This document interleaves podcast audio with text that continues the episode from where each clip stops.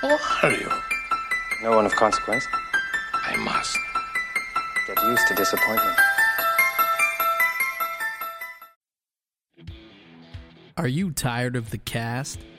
Are you sick of its casty ways? Well then, kill the cast. Are you having trouble in the bedroom? Is your wife tearing down your confidence and your manhood on a daily basis? Are your kids the bastard children of other men? Well then, what are you waiting for? Kill the cast. Kill the cast. Kill the cast. When you can no longer stand exotic, ravishing women approaching you in the street looking for a good time, when those bi weekly infant blood transfusions simply aren't enough, when your parents just don't understand, it's time to kill the cast. Kill the cast. Kill the cast is the viable, safe alternative to injuring the cast, hurting the cast's feelings, or merely poking the cast with a stick. Why bother to leave the cast alive when you can? Kill the cast. Kill the Cast is vitamin rich and is part of a high protein, low carb, and low sugar diet. It's also calorie free, diabetic friendly, and recommended by 10 out of 10 dentists. Kill the Cast. Kill the Cast. Kill the Cast. I'm Mr. Watson from Horror Corridor, part of the Horrorphilia network of horror podcasts, and I approve this message. Straight from a legend's mouth, you heard it. Kill the Cast, a horror podcast for everyone from Cenobites to werewolves. Come join us exclusively on horrorphilia.com. Hello, everyone. My name is Jerry. Welcome to Kill the Cast. In today's special episode, we bring you the man who would rather do an interview than put out his own podcast. That's right. We're talking about Mr. Watson from Horror Corridor. Watson, how are you doing? my, my you should see the smile on my face right now. It's uh, it, it's it's quite large and creepy. Uh, no, man, I'm, I'm doing fantastic, man. It, it is good to be here. I've been looking forward to this all weekend. Yeah, they they said uh people would kill for a show like this. This is probably my my second most wanted interview, right outside of me interviewing Jeremy. Oh man, yes, you two would be comedy gold, just ripping on each other the whole time. That's a podcast I, I would gladly just worship. One day, something might happen. Oh my god. When, Don't even tease me. When Jeremy stops being a little bitch. well, it's never going to happen. So, for those who don't know, Mr. Watson uh, does Horror Corridor, which has this great little. Uh, whenever he's on a podcast and he has to tell them what it is, he rattles this off off the top of his head like like like it was nothing. So Watson, what is Horror Corridor? All right. Horror Corridor is a psychologically oriented, pseudo academic, used to be whiskey soaked solo cast. Now I say it's an off the wall solo cast where I attempt to wax intellectual about the horror genre. It's a film, music, and literature review podcast where I, you know, try to get deep and in depth and all that stuff. But you know, lately it's uh, also been ma- mainly a quarterly podcast where I, I guess uh, it, it, doesn't really come out anymore, and that has been part of the joke. If you're a horror corridor fan, you you you get used to the wait. You know what? But as a horror corridor fan, I gotta say the wait is always worth it.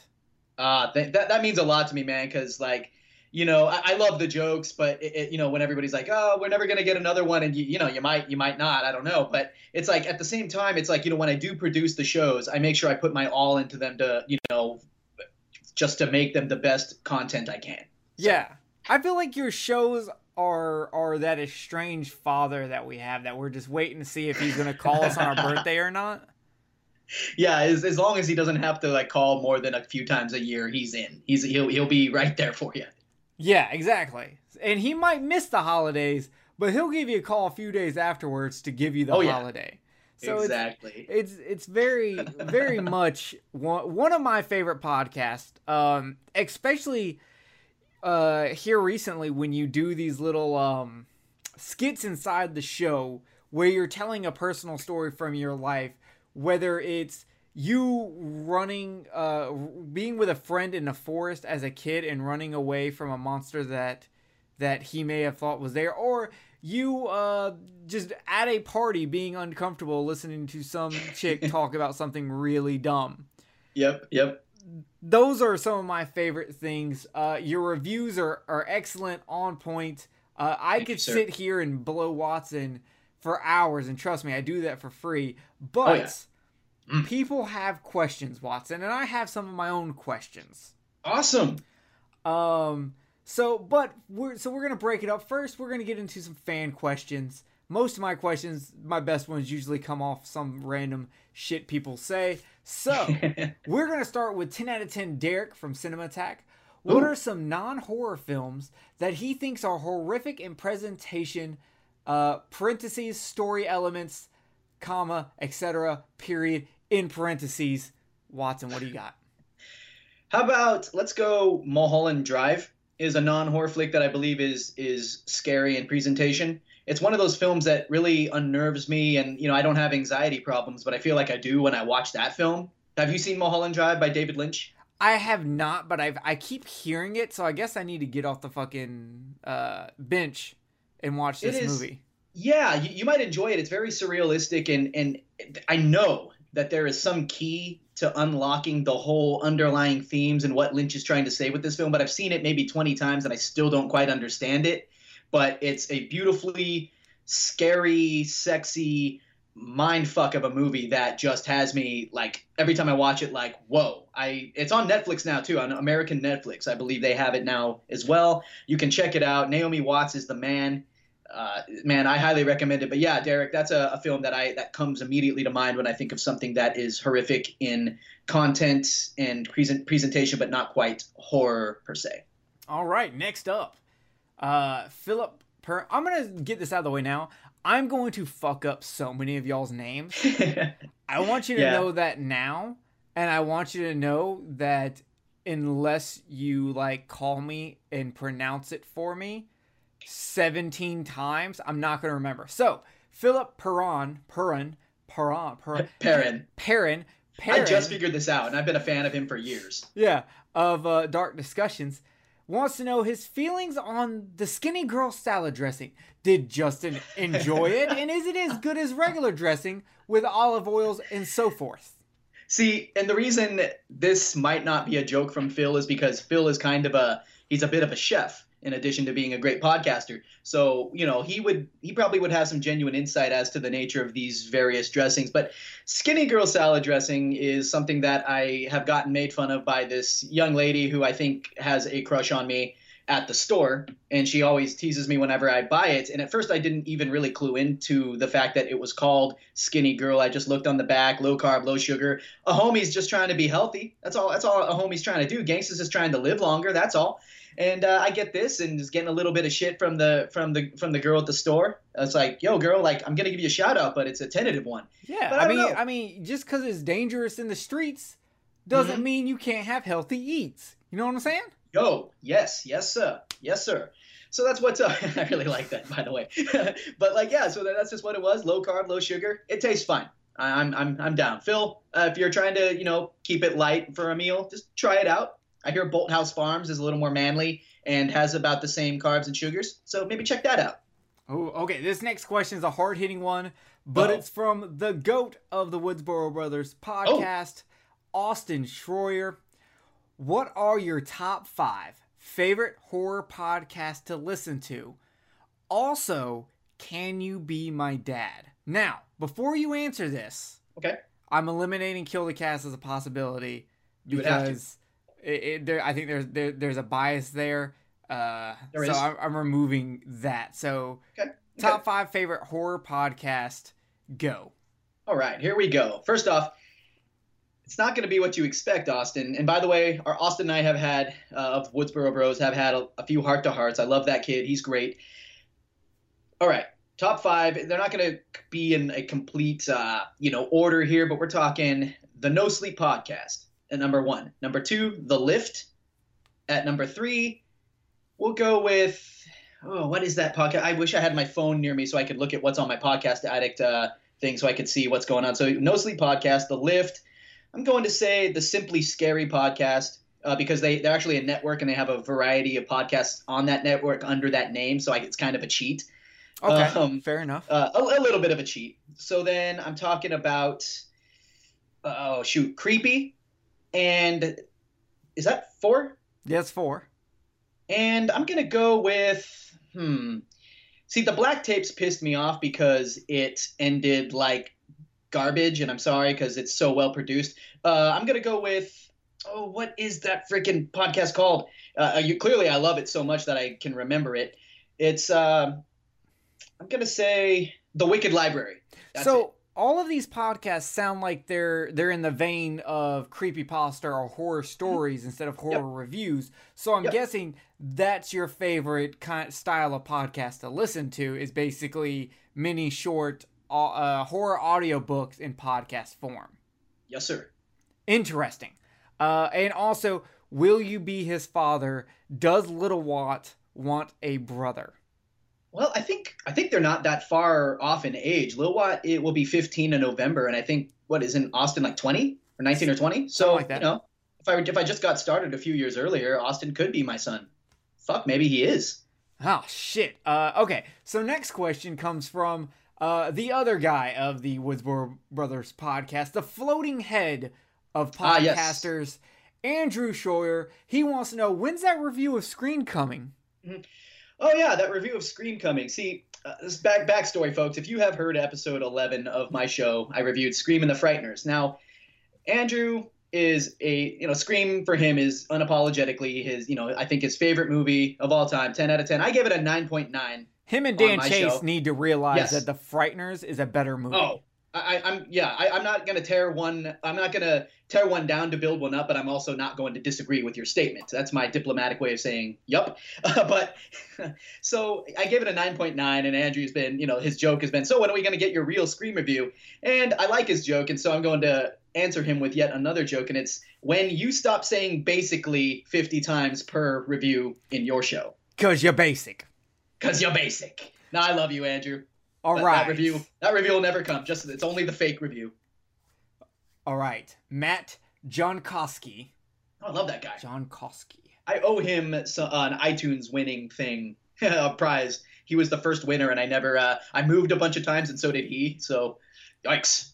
I It better, uh, happens. I just now got my prize from from Joey from a slice and dice competition When was that? mailed out to me like from last year.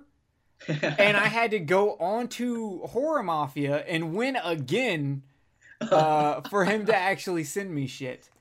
oh, Um, that's awesome. so. But but Matt wants to know: Is it true that in order to date you, one must defeat your seven evil exes first? And why are they all working at Starbucks? Uh oh. Why are they all blonde? Yeah, and yeah. and look like they could sniff half a shot of Jaeger Uh-huh. and then blow a football team. That that sounds about like the girls who have been attracted to me up till about this last year.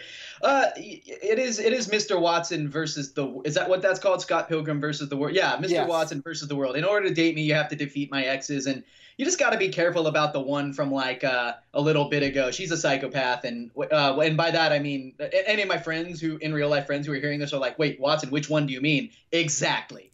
Good luck. Good luck. All right, Chris Jinro. Jinro? Jinro. I'm going Jinro. Jinro. Says, Hi, Joe McGill from the National Enquirer.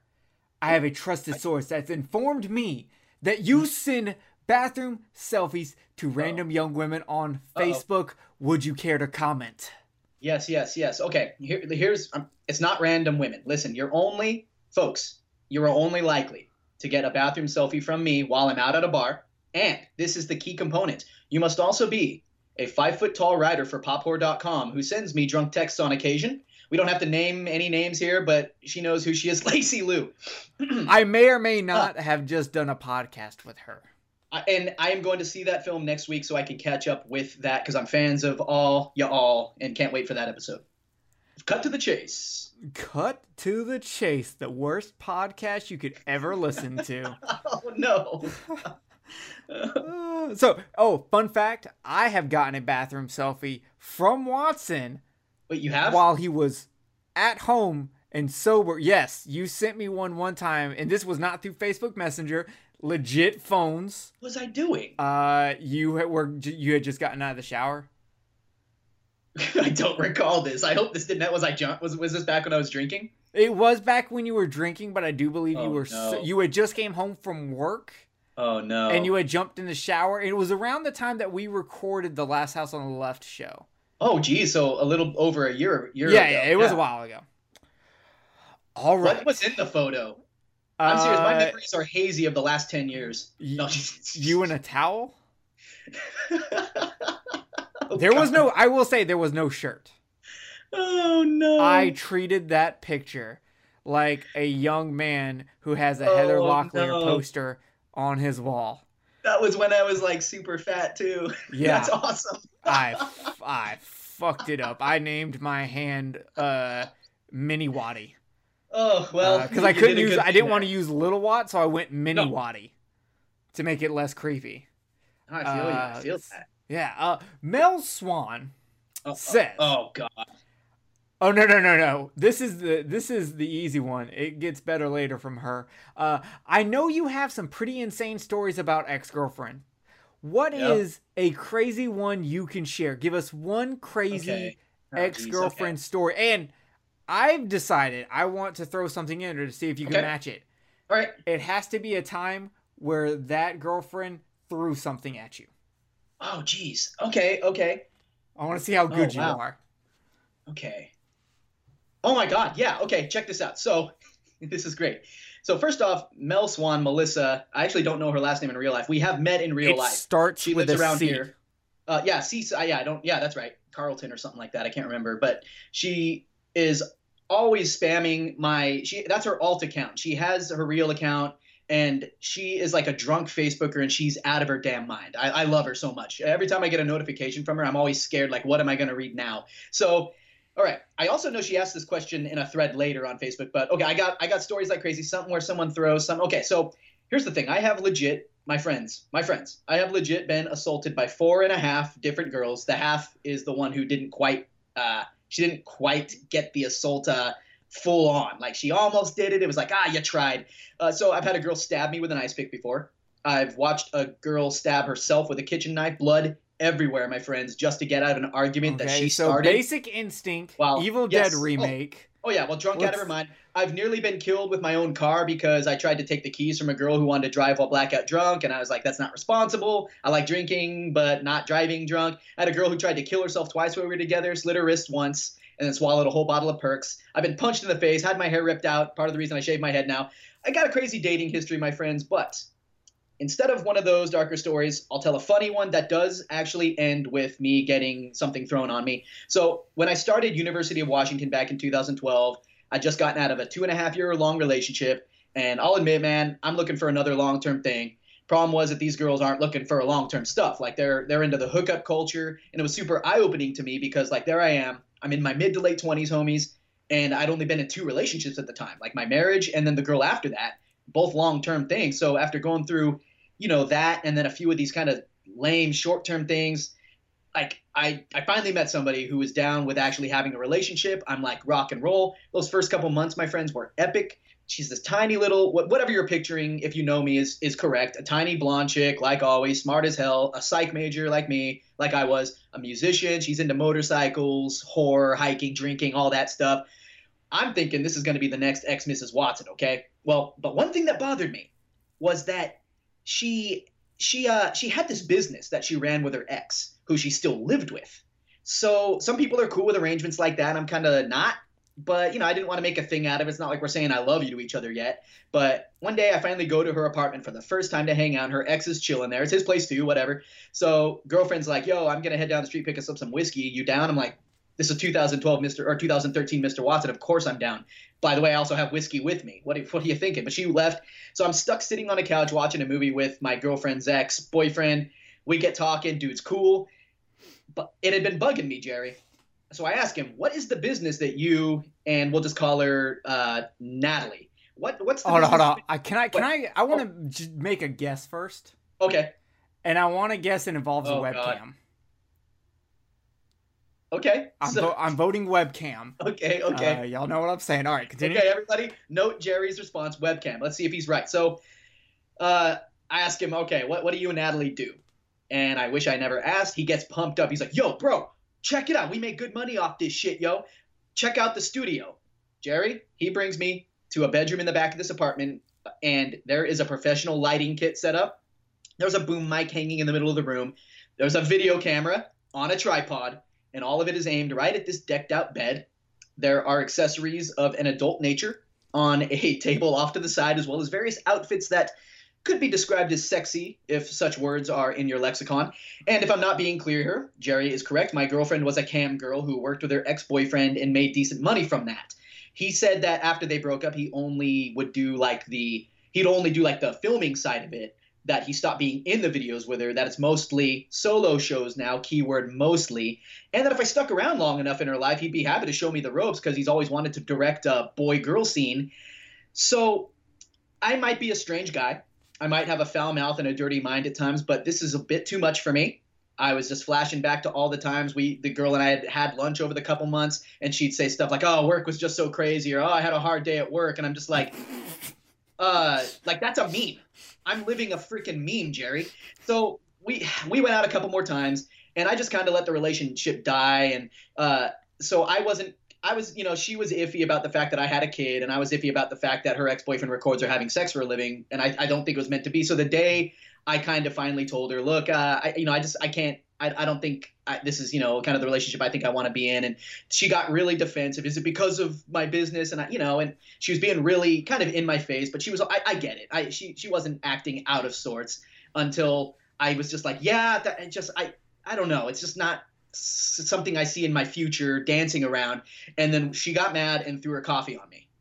That is how we broke up. Last was time I it saw hot coffee or cold No, coffee? uh, it, it was hot, but it was like it was like lukewarm because we've been Okay. sitting there for a while because we had been walking around with it. We're no, we're not in the coffee shop. We're outside on a dock, and it ended with her like throwing what was left of the coffee cup on my shirt, and it was like that's mature. And then I, I basically saw her in class like two more times, and then I grad, and then I, I didn't graduate that year, and then we went to the next quarter and I never saw her again. So I was able to kind of get the two birds with one stone. Yeah, it was, it was pretty fun. And I didn't mean, listen, and I just want to make it clear if you're a cam girl, man, more power to you. God bless you. I just uh, don't think I want to date somebody who does that for a living. Just, you know, like she might not like uh, what I do for a living. Right on. Cool. Just move on. Fair enough. I'll I'll, Yeah. I'll, I'll give you that. That Mel, I hope you're uh, happy with that story. I'm really glad I made this into involving something being thrown at you, You changed, yeah, yeah, you changed. Uh, and I'm pretty have stoked said. that I, I I guessed that correctly. That's very intuitive. Uh, oh gosh, and you know what's funny though, Jerry, is when I'm sitting there and, and I'm just like, "What business do you guys have?" I'm legit thinking like they got to have like a T-shirt company or something. Like I, I'm like I, I'm that naive, dude. Especially then, I'm just like, well, obviously it can't be that like what Jerry's thinking, even though I don't know you. So, yep. So for a little bit, I got to date a an adult uh, film uh, girl. She looked the part, not like overly Did- trashy, very girl next door, adorable. Did you ever try to find the videos? Um, no, I, I, I honestly did not. I, I probably we had some mutual friends who I bet I could have asked, and I don't really know how to get in contact with them since I don't really keep up with the people from university anymore. But I, I bet I could find some of these people on Facebook and be like, hey, do you remember? We'll call her Natalie because I don't want to say her name. Uh, remember her? Like, uh, how- do you did you know what she did for a living in videos? Anybody? Like, I don't know if you got to get a Wayback Machine, but you know, she, she, she would have been like, you would type in uh, adorable girl next door, and then you'd find out, like, oh, that's what the adorable girl next door does. And then your heart sinks into your chest because you think you could have fallen for her and you're glad you didn't. Wow, that's Yeah. that's good. Whew. Okay, Warren Money. Ah, I love this guy. What is your perfect storm of a movie? Who would write it, direct, produce, star, do the music, etc.? Pretty much, what's your perfect storm of a movie with as much uh, information that, as you can think of off the top of your head? Jeez, okay, okay. I I would love to see something a little strange. Like I would love to see Wes Anderson direct a horror movie based on a script that I have written. Since this is my perfect storm of a movie, I want a little cut of that that dollars. It would star Vincent D'Onofrio and Naomi Watts, my favorite actor and favorite actress, and Matthew Bellamy of Muse would do the score. I have no clue what it would be about, so I'm already blowing this question like a sailor. But it would get awards, all of the awards. So that's that's what I got. You don't know what it's going to be about, but you're going to write the script. Uh, yeah, I'll find out once I write it. Then afterwards, I'll be like, oh, that's what it's about. Okay, I'm down with that. I hope that, I hope that was good. All right. Wes Drew- Anderson, that'd be weird. I don't know. Yeah, I, I, I, I would watch that movie. Wouldn't you? Like, Uh, yeah, I'd be down. I'd be 100% down. And I'd be like, hey guys, the guy who wrote the script for this, I blew him once. It's behind a Kmart. It was good. Mhm. Yep. Uh, Drew Etheridge wants to know what do you think of Eminem shouting out Horror Corridor in his song 3 a.m.? Also, how do you feel about, okay, this Enhanced. word enhanced? yeah, yeah, yeah. enhanced. Yep. Um, Yep. Much love from Drewski Hart. Well, listen, it honors me that someone like Marshall, Mr. Mathers, would approve of my podcast. My favorite rapper is someone that he once beefed with, though, so I guess I'm not really like a loyal Eminem fan as, as I could be, but right on, man. Uh, shout out to Cage, my favorite. But, uh, you know, thanks for the kind words, Em. As for Enhanced, folks, uh, Enhanced is a young rapper from Florida whose name also happens to be Drewski. And he- this kid's making waves, and I love him, and uh, I want him to give me a piggyback ride one day. Fair enough. Yeah, That's what I want, Jerry. Uh, you know what? I'll have to check him out because the last rapper you told me to check out, I really liked. Yeah, and this kid's a friend of mine too. So yeah, like uh, I, I'm proud of his work. He's a young kid. He was like, like when he was in high school. I think he's out of high school now. But when he was in high school, he he had a play. Uh, he he was a playwright. He wrote a play that you know got performed in his you know, and it was like in the papers in his area. I was just so, super proud of him. What a good kid, you know. I I, lo- I love that. I love that boy. Do you have a song you'd recommend? Uh, there's one that he does uh, called "The End," and that is like I think my favorite song by him. Hmm. Well, maybe that song will show up on this podcast. Fi- Find it on uh, uh, Bandcamp. I think you can you can check it out there. I, I think. Yeah. Okay. All right. All right. Next question from Right. Pop Horror herself, Ooh. Lacey Luau. Lacey Luau. Yeah. How does one successfully take a bathroom selfie? Oh, this again. Yes. Okay. Well, well, Ms. Lou, listen. This might be hard for you to understand, but Lacey, the first rule of successful bathroom selfies is that you may not use Instagram filters or Snapchat filters. If a cartoon, if a cartoon dog nose or fake deer antlers appear in the photo, it's considered a fail. So take note, young lady, so you too can look as good as I. You better come fucking legit. Yep. Come on. Come on, The- Lacey. the the always amazing one of my favorite people that that I have met through podcasting Trin would Oh, like to yes. know Yes. WWJD question mark Okay. What would Jerry do? All of the drugs and all of the hookers. That is what Jerry would do. if Can I get an amen? if we were 15 years ago a fucking man Actually, yeah, that's true. I know you've got you got a crazy past uh, yourself. My, my my crazy past doesn't include uh, any of uh, many substances, just more whiskey than I would like swimming pools of whiskey. But I know you've got some crazy stories yourself. One day I gotta we gotta flip the script so I can interview you. Someone, someone's got to interview me uh Yeah. Jerry Cortez, who I work with on the Underwater Kaiju from Outer Space podcast, asked the most important question of the night. Who Uh-oh. are you again? Hmm. Indeed, Mr. Cortez. Who am I? Who are any of us really? What is our purpose? Why are we here? Wow, what a question. Let's skip it. Next. Okay. Uh Holy shit, this dude's name. All right. Jeremisha Oh, okay, Jeremy. That's his real name. Yeah. His his last name does not have a vowel. No, it doesn't. I always wondered if that's his real last name. Y K. Jizik. That Yeah. sounds like what Dan Chase would say if he was coming while having a seizure at the same time. Dan Chase would say that. How you doing, dude? Jizik all over myself, man. oh my god, I Uh, love okay. it. Jeremy's gonna appreciate that too. Jeremy is a good kid. All right. He's gonna love. How do you feel about the fact that from certain perspectives This you question, look that's right. identical to both M Shadows and Dave Grohl? Side question for me: Who the fuck is M Shadows? He's the lead singer of Avenged Sevenfold. I think it's the. That's oh, why I don't know it. That's the. Uh, I think it's because I wear the aviators a lot, and uh, Ah. and I'm getting in, and I'm like. Like getting in shape, which that guy, of course, I'll never be like as freaking bulked as that guy. But well, listen, uh, how do I feel about that? Well, Jeremy, it makes me feel sexy and loved. Like, did you know huh, that there is a women's shelter in Tacoma, Washington, in which a photo of me hangs on a wall, and I'm holding a sign that reads, "I am loved." that is how I feel right now when I hear your kind words that compare me to two handsome rock stars. I love you, Jeremy, and I love you, Jerry. And I love I'm all still trying to comprehend how your picture ended up in a women's shelter. So okay, so when I was uh, when I was a psych major at University of Washington, I like was just walking by this building, and this girl comes up to me. She's like, "Uh, will you grab one of those signs and let me take a picture of you?" And I was like, "There's a table with a bunch of cardboard signs on it." And I was like, "Oh, uh, okay, sure, I, yeah, all right." So I put my backpack down, I look through the signs, and she just grabs one and hands me, and it says, "I am loved."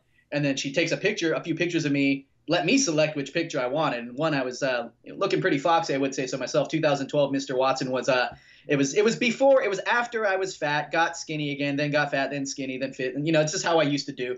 Uh, but it was a pretty good picture. And then I found out later they put all those photos in a women's shelter nearby the campus. So Interesting. Yeah. I know you're going to love the next two questions. oh gosh, Uh, Marco Vertanen. I love him.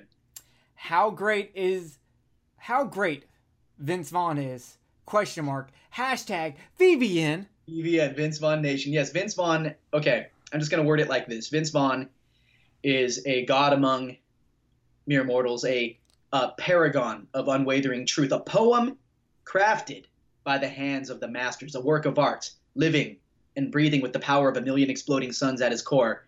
In short, I like him. I gotta say, you know what? Vince Vaughn has great comedic timing.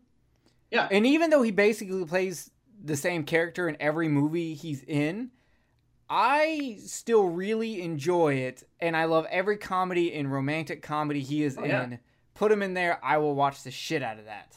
Jerry, have you seen Brawl in Cell Block 99? I have not, but it's on Oh. Amazon Prime, so I need to. man i have like it he takes i think somebody was fine it's the, from the director of bone tomahawk which was my favorite horror movie of 2015 but like they i think somebody finally decided like you know vince vaughn is six foot five and he's pretty big why don't we make him beat ass like crazy and they do and he does he I punches do a car say though, and kills the car he he does beat a lot of ass.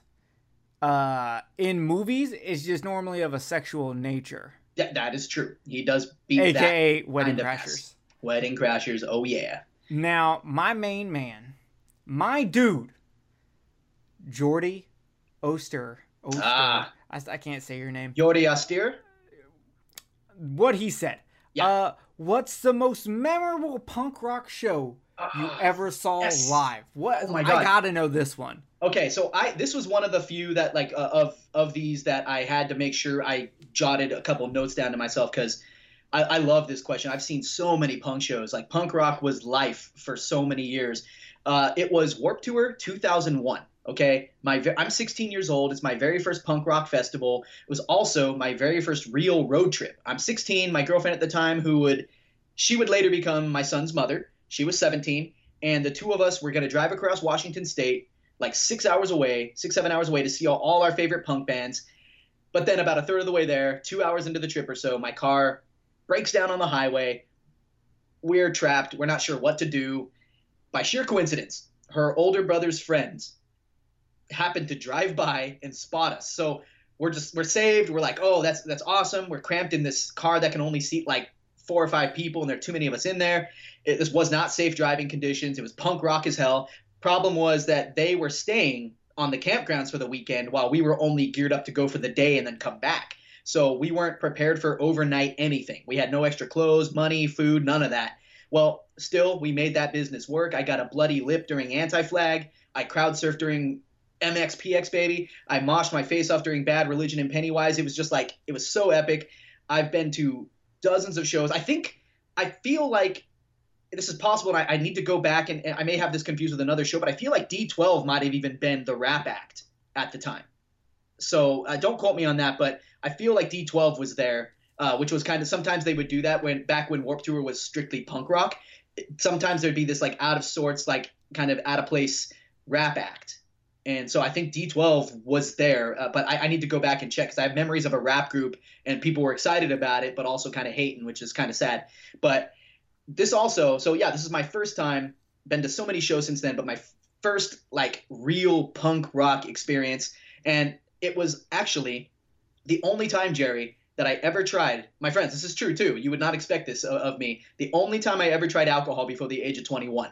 The people we wound up having to camp with, they were not professionals. They had no water with them. They weren't. They, all they had was light beer and Mike's Hard Lemonade. If you're gonna go to Warped Tour and you're gonna camp out, do what I did in 2009, where you got a cooler full of water and ice, and you got a cooler full of whiskey and vodka and soda. That's what you do. Like that's how you you get drunk and trashed, and then sleep in a sleeping bag with a lesbian and who you find out later is not one. Anyway, that's 2009. That's uh that's second place on this list. But like what I'm saying though is I was so thirsty this night. I'm 16. I do not want to have alcohol. It wasn't peer pressure. It wasn't me trying to be cool. I was just so thirsty and didn't trust the water on the campgrounds. So I chugged like half this Mike's Hard Lemonade and then went to sleep. And it wasn't a great like remarkable experience of oh, and I tried alcohol. Like I was just like this sucked. And so I maintain that Mike's Hard Lemonades are still disgusting to me. Okay. And, uh, First of all, Mike's Hard Black Cherry is that good? one of the greatest things to ever Oh, okay. happen. Okay, Uh, I never I that. love it. It's in fact I have two drinks. If it's a light night, I'm drinking uh, Mike's Hard Black Cherry, and then if it's not a light night, I'm drinking uh, Captain Morgan's Tattoo Rum mixed with Mountain Oh. Dew. Um, Mountain Dew, interesting. It if you you start off light Uh-huh. and it, it has this golden color to it, um, and it tastes like candy. And then as you go through the night, you make darker and darker mixed drinks. And by Oh, the yeah. time it stops tasting like candy, you don't realize it.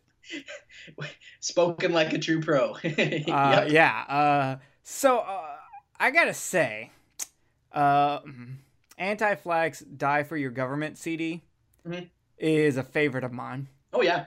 I fucking love that album. Um, and there's something about a punk. Rock. I like when I was uh like uh 14 to 16, I went to so many post-hardcore shows. Nice. Um, that that was my like for you with with your Pennywise. Uh, not to be uh misinformed here. He is talking about the band guys. oh yeah. Oh uh, shoot. Yeah. Yeah. Exactly. The punk rock band Pennywise. Yep. In case someone was like, really? You saw the clown? Fuck, man, Hiya, at Warped Tour. Jesus. This song's Fancy. called Beep Beep Richie. beep beep Richie. Um, but I feel you because like there's so many post-hardcore shows that I've seen. Eh, Have you? You said you got a, a busted lip Mhm. from you were in the pit. Oh yeah, I, I was in it. See, the thing is, especially 16 year old, like I'm not a big dude, and especially 16 year old me, dude, I weighed like 100 pounds. Uh, I- you know, it was not somewhere I should have been, and that's why when MXPX came up, who they were the band that got me into punk when I was 12, and just opened the whole floodgates for me to find out like there's there's music out there that's not on the radio. MXPX did that, so when I got to see them for the first time in 2001 at this Warped Tour, I like wanted to cry. I crowd surfed, and that's a little something more like somebody my size that at the time should do, not be in the pit. I was getting my ass kicked. It wasn't. It, it was kind of like you want you want to earn your stripes, but at the same time, I was really bothered that that the lip had swollen a little. it was like this is stupid. What am I doing? I'm getting my ass kicked out there. Fair. Yeah. Hey, it it happens. Uh, I know. Like I also am a very very skinny guy, very tiny. I'm not very strong. Very Uh, sexy. But when when uh, Norma Jean back with her original singer uh, Josh, who went on to do the Chariot and then '68, when they Uh-huh. start playing Memphis will be laid to waste, you have Yeah. to get in the pit, and uh, in that pit. I got kicked right in the side of my fucking head from the Oh. lead singer of Evergreen Terrace What? and I was just like, the rest of the song was kind of fucking iffy for me, but I at least got to come out of there with a fucking story, right? Yeah, that's what. That's what. Yeah, that's what it's all about, man. you know. And and for in shows like shows can be a spiritual thing. Like every time I see every time I die live, it is me at my happiest. It is it is me. Uh, I can't even put it into words. Yeah. So, are you more the type? Did you did you did you like the festivals or more like the the, the shows just at the clubs? I, I'm a club guy. I want the small Yeah, venue. Yep, same It's here. hot and uncomfortable, but it's hot and uncomfortable because everyone's pressed in there and not because there's a thing outside called the sun. exactly. Uh, but yeah. I I I debated on even going to Warped Tour uh this this summer because it's the last Warped Tour. Oh, that's right. Yeah, I went. The last one I went to was 2012, and there surprisingly were a few of the punk bands from back in the day. But it, it was like there was like Newfound Glory. Uh, I, I, I'm not Bowling sure. for soup. Yeah, so like uh, we three kings or something like that. You know, which they weren't the bands I was into as much back in the early 2000s, but they were the ones that, that were in my periphery. But like, I guess those festivals, you know, the festivals now kind of turned a little more into just kind of more of a variety. I get it's kind of sad when Machine Gun Kelly, the rapper, is maybe the most punk rock dude there, and it's like ah, that hurts. Who would Yeah, uh, that's true. that another white boy from the Midwest would make fucking numbers? Yeah, I don't know. His, That dude is pretty good. I like him. All you know, right. I, he has a live drummer too. Like that's that's dope as hell. Like it, he was a fun performance to watch. he was here not too long ago on tour, but I didn't go see him because Oh, okay. I don't uh, I don't go to shows as much as I would like to, and it's usually because it's hard to make it line up with work. Is it like where they have shows? Because for me, I got to travel like either to a place called Auburn or you know the the city around here everyone knows Seattle. But those are a couple hour trips for me from where you know where I live in the middle of the sticks. So like I used to do a lot of oh shows like crazy, and these days I've I've kind of toned down. Even Cage came to town, my favorite rapper. He even came to uh, with ICP uh, a couple months later back to Seattle. There were two opportunities this year I could have seen my favorite rapper, and I just didn't do it because I was just lazy. I don't know. Do you have far to go for shows like that you could go see? No, bitch, I'm in Nashville. Oh, that's right. I get uh for me it's usually not a, a thing of laziness. Like there are like like I have already settled if every time I die is coming to Nashville, I am taking the day off and I'm going to the show. Uh Nice. but like they did have a tour a little bit ago where they they came they didn't come to Nashville, they went to Knoxville and that's like a 2-hour drive and I was like, "No, fuck that." okay, yeah, okay, you feel me. All right. I don't Yeah. want to drive. It's not that like I'm either going to have to get a hotel or a Yeah. motel Mhm. and stay the night because there's no way we're driving back after a fucking show. Fuck Right. that. Not happening. Yeah, I do it and I hate it. yeah, exactly. I fuck that. Uh, so anyway, Chris Jinro wants to know: Was there a particular film that made you a horror fan, or was it a gradual process? Yeah, yeah. Okay. My first memory of any movie ever was seeing Johnny Depp's death scene in A Nightmare on Elm Street 1984. So that probably marked me in some way, but I have always been drawn to dark things. Even as a child, the idea of ghosts and monsters, scary stories, it frightened the hell out of me, but it still intrigued me to no end. I was obsessed. And so it was no wonder that the movies I loved as a kid were films like Ghostbusters, Beetlejuice, Neverending Story, which is dark as hell. You know, if you watch it, you know, later in life, Fright Night, Lost Boys, Witches, Hocus Pocus, things like that. I, I think my mind has always been a little cracked, and so it's natural that I would gravitate toward those types of dark things. So I, yeah, I could believe that. When I so when I was a kid, I had a uh, Dungeons and Dragons monster manual. Not because I played Dungeons and Dragons, I just wanted it to look at all the monsters. dude, I. I completely understand where you're coming from. I don't know that manual, but I get it. That that's Yeah. awesome. That makes me. I'm smiling right now, Jerry. That's like fantastic. when I was in elementary school, they had us write a short story about anything we wanted to. So I wrote a short story about a great white shark in a pool. yes. Like like and not as a like we have a great white shark as a pet. No, it like forced itself in there from some black hole that was in the pool and it was just swimming in there waiting for someone Oh. to un- unknowingly uh, get in get in there. Your Jaws love was coming out in full force as a kid. That that's beautiful. Exactly. Uh, Chris would also like to know, besides horror, what would you say is your favorite genre of film? Yeah, yeah. So, okay, this won't count as a genre per se, but you'll you'll understand what I mean. I, I like films that are just plain weird. These movies with that certain quality about them that you know tells you outright that you're not watching like a normal film. Like think, you know, like I mentioned earlier, Mulholland Drive, the movie Stay with uh, uh, who was in that Ryan Gosling, Naomi Watts, and uh, who's also in Mulholland Drive, uh, and uh, Ewan McGregor. SLC Punk, Dark City, Happy Accidents, which I highly recommend with Vincent D'Onofrio and Marisa Tomei. Ha- Happy Accidents, folks, a romantic comedy with a weird twist. Donnie Darko, Fight Club, Identity, Vanilla Sky. All these movies are just off, in a certain way that's not because of their genre, but because of the way that you know, uh, just the the the way of telling the story and fashioning the narrative is just a little strange. And it seems really honest to me from an artistic perspective. And so when I find that quality in a movie, regardless of the genre, I, I gravitate right to it. I love it. You should watch a movie called London.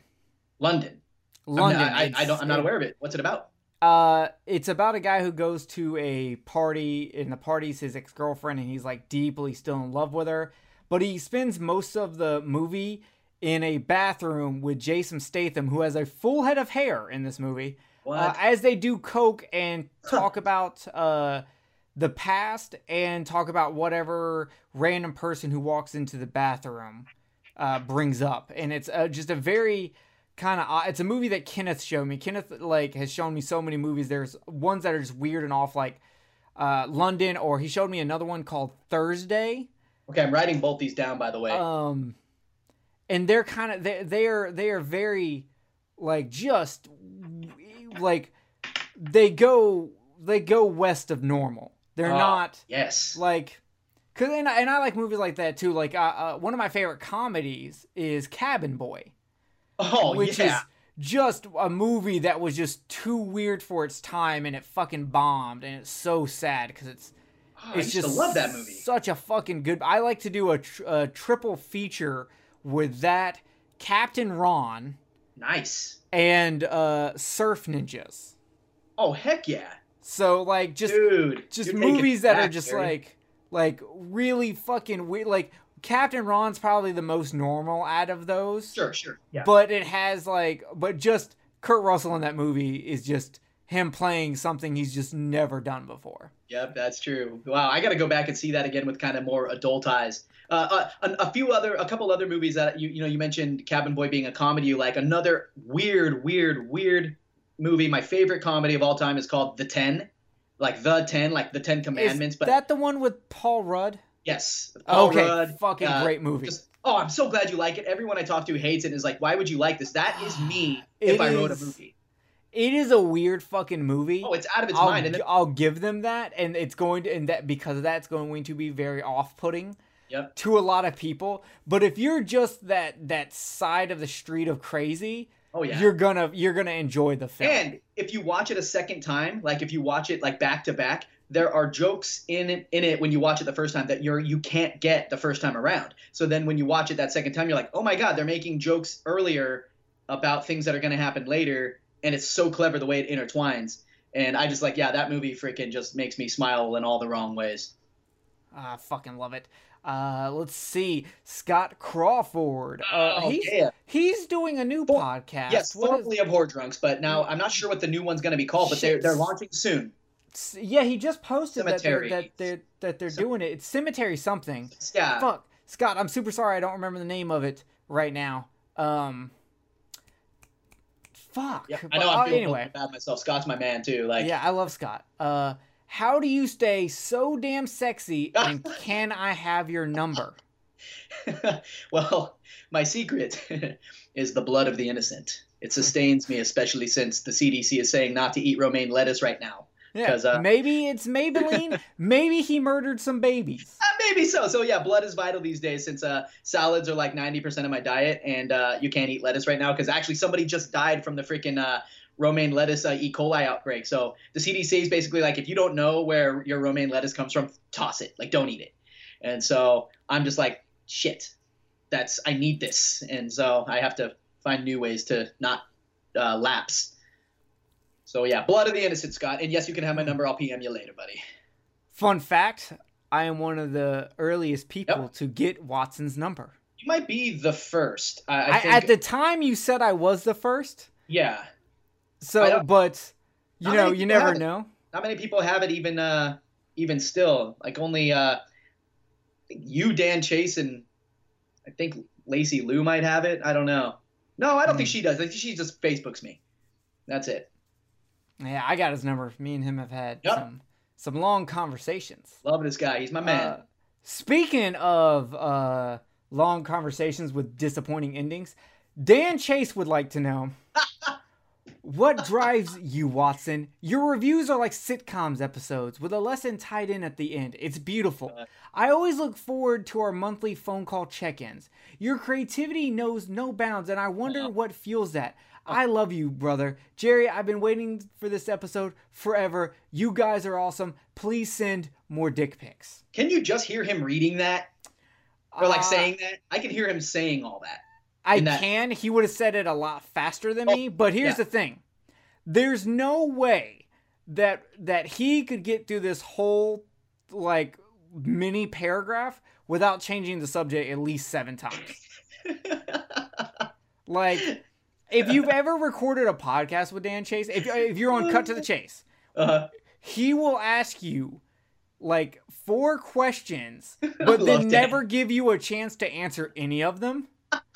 Like this just had like when we recorded our, our podcast on Infinity War, he Uh. literally like asked tons of questions that neither me or Lacey ever got a chance to answer. oh, that makes my heart just sing. That's just how cut to the chase is. It's just fucking Well, crazy. I was on the one episode with you and Mike Merriman, uh, like a long time ago. Maybe like last year, I think. Well, Dan wants both of us on there again, and Oh, yeah, I we'll have that epi- I have that great episode idea that I want us all three to do. yes, that was a Um, fantastic. I still remember that. That's that's fantastic. and we need to do it. It'll take Yep. a little prep work, but I think It it will be fucking awesome. I'm in. I just need Dan Chase. Dan has to be a better host to do it. Probably won't happen, but he wants Yeah, to yeah. know Watson, what drives- drives, you. so okay, so I, first off, I, I love you too, Dan.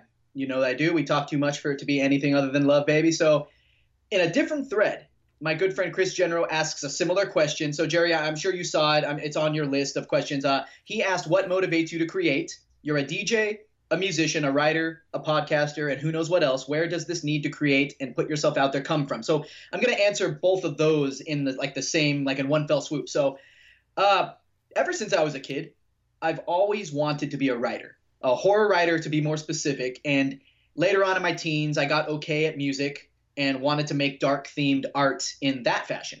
Then in my 20s, I got into poetry and photography and music production. Now, here now at the age of 33, I'm learning filmmaking. I'm always, my friends, I'm always up to something, which I love about myself. I'm never bored, ever. I have a rich inner life that I try to reflect in my outer, outer world interests.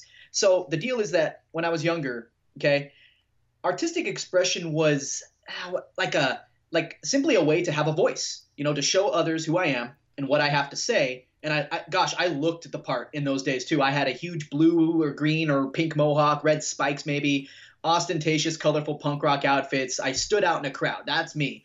As i've gotten older like i've traded in those chains and multicolored blazers and colored hair for like a more nondescript appearance. I'm fine you know, being the center of attention because I like to party, but I'm also fine like going long stretches without contact with anyone but my son and hiding in the corner.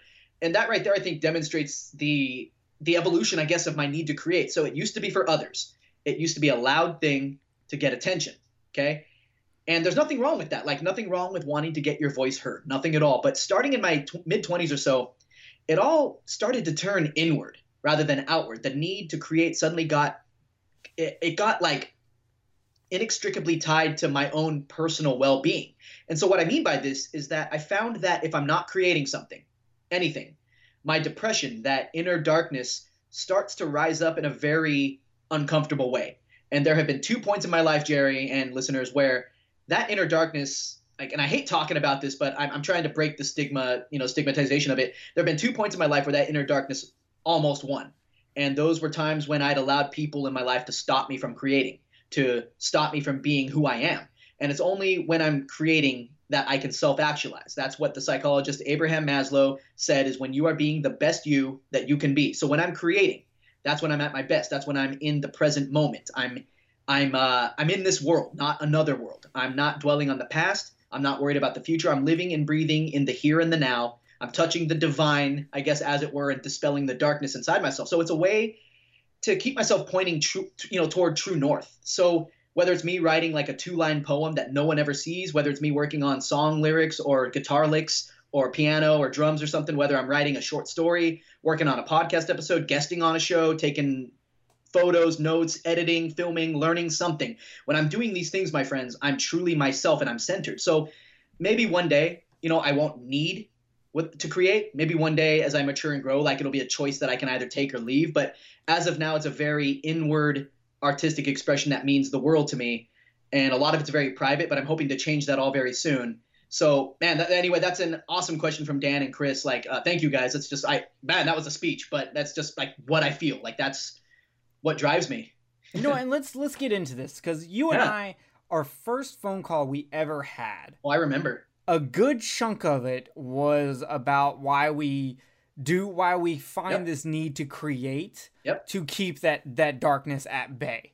Mhm. Um, w- you and I have talked about it extensively. Oh, yeah. and it's something that I di- I suggest to you. If you find yourself with with a depression or anxiety or or, or anything like that, where you feel like like when you look into that darkness, not only is it looking at you, it's taking pictures, it's staying outside your house, it, it's basically doing everything it can do to rob the shit out of you Yeah.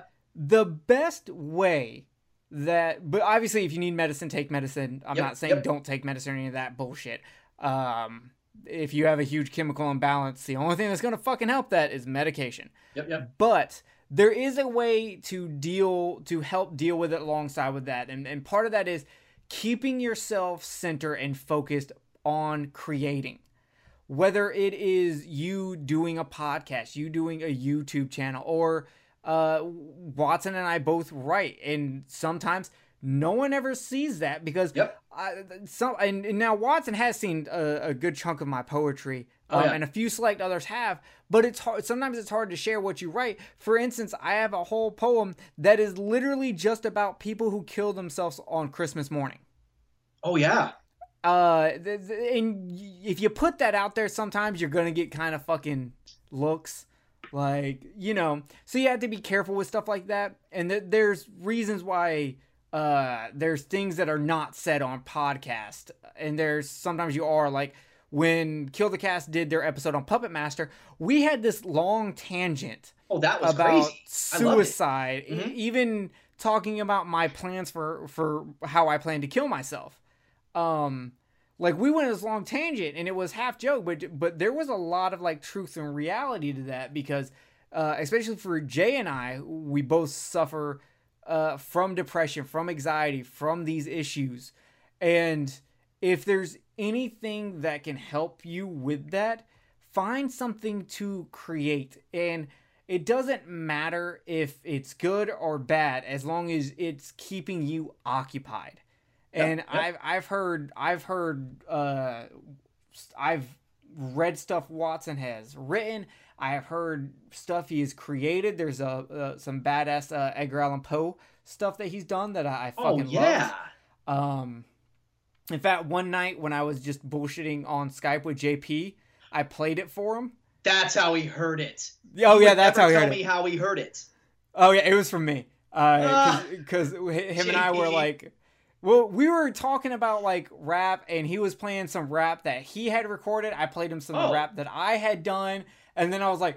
And I was like, "Hey, do you want to feel completely worthless as oh rappers? God, oh Listen my to what Watson did."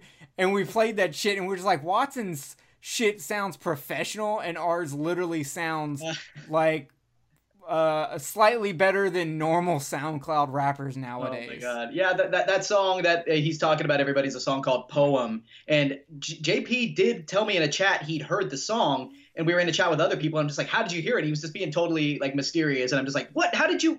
And I was like, I was like driven crazy. I was like, "How did you freaking hear it?" And this was like in the summer.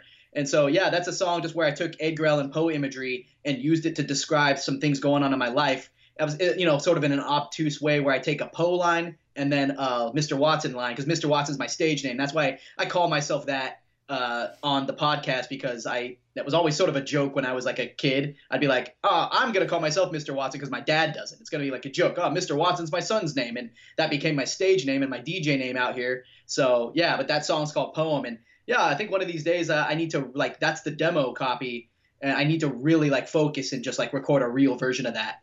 I want you to know if I can still find that I have the demo copy, it's coming on this podcast. Okay, I, I, yeah, I think people would enjoy it. If I don't have it, I'm gonna make Okay. you give it to me again. But I Okay. think I might still have it. Deal. Okay. Um, but yeah, guys, for in Create, all though. honesty, Yep. create. I like like uh, I know. Uh, in fact, you know what? I'm going to jump into another question that Dan chased through because it goes in with this creating. Because I, because I, uh, we're going to get into YouTube.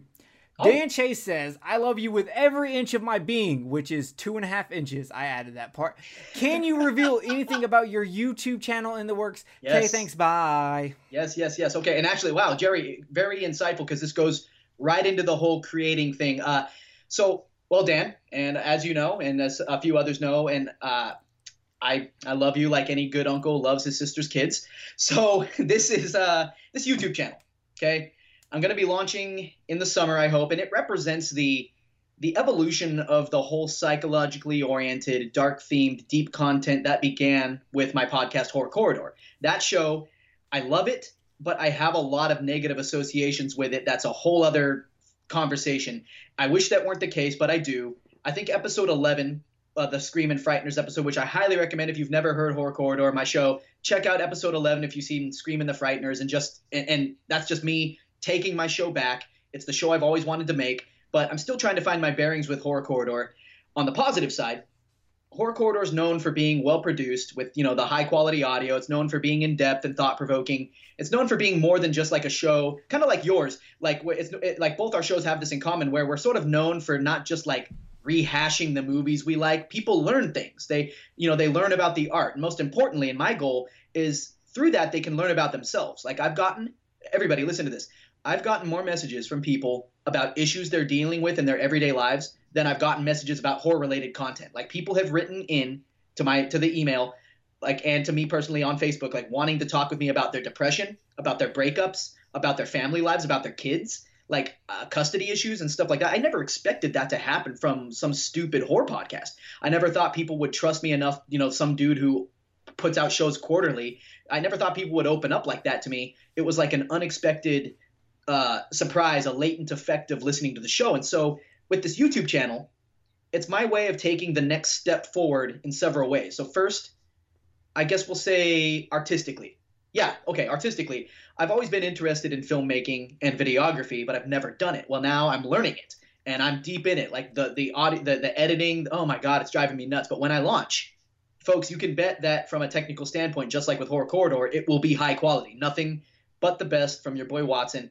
But so that's artistically and technical. But from a personal perspective, this is a father son project. Like my son will be a large part of this, and it's a way for he and I to work on something together and grow closer through art. He's he's the only constant in my life, and so for me to have this teenager who doesn't think I'm a piece of shit, for me to have a kid who believes in me and my vision and who wants to be a part of this, that honors me in a way that I can't even describe. So a lot of this is for the benefit of my relationship with my son. And lastly, and this is you know a way to possibly you know kind of end this it's a way to help people to change lives. Like if my podcast resonated with people to the point where some folks actually took time to reach out to me for help or advice how much more could this more focused visual youtube endeavor help people? And so at its core the channel will be an arts critique show that seeks to explore the dark themes in certain films and music just like i do on the on the show but in much much shorter form.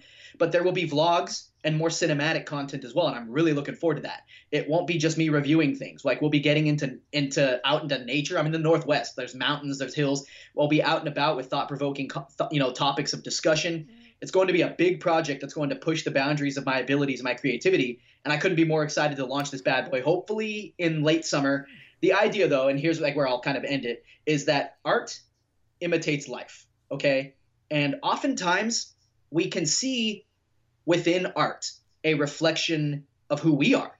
And so the channel's goal is for us to understand the dark so we can understand ourselves. That's the mission statement. And I hope that explanation suffices. That's Okay, my I- YouTube channel. I want to know who do I have to pay for there to be a special, uh, a special, a special vlog episode Uh-huh. where you and Little Watt uh, try to find a Sasquatch uh, Oh while you God. camp overnight. Dude, that is fantastic. I, I, that, that's something I would love to throw in there because some of it's going to be camping. Like it's not all just going to be reviews. Every vlog will have some kind of dark themed point or funny thing. Sometimes it might just be Lil Watt and I dicking around or just me, but it'll always come with a point. Like we're going to talk about uh, in one of them, like there's a, a hike that we're preparing for in the summer.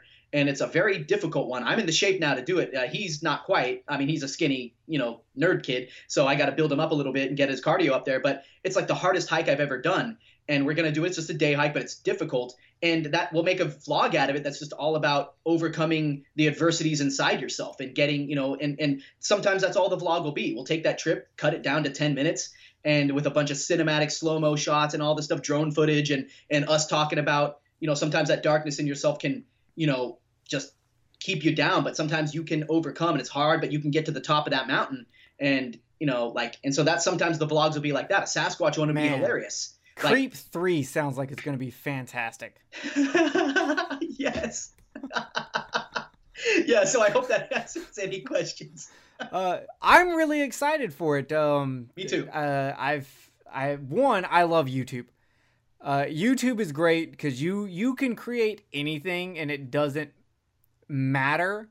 You can put it out there. Yeah. Um, like for like Jay and I have started this. Uh, I was just gonna mention that, Jerry, because I um, love what you guys are doing with this. I think it can only this is already good. It can only go up from here. So yeah, but tell them, yeah, tell them what you're doing if they don't so know. uh, we're doing like a weekly horror show where we kind of give you uh, announcements of what's coming to Blu-ray, what's coming to DVD, what's going to be in theaters, uh, but also Recommendations, like recommendations, uh, topics that have already that have popped up, like um, you know, with Ash versus Evil Dead being canceled, or uh, and if you know things that may happen in the future.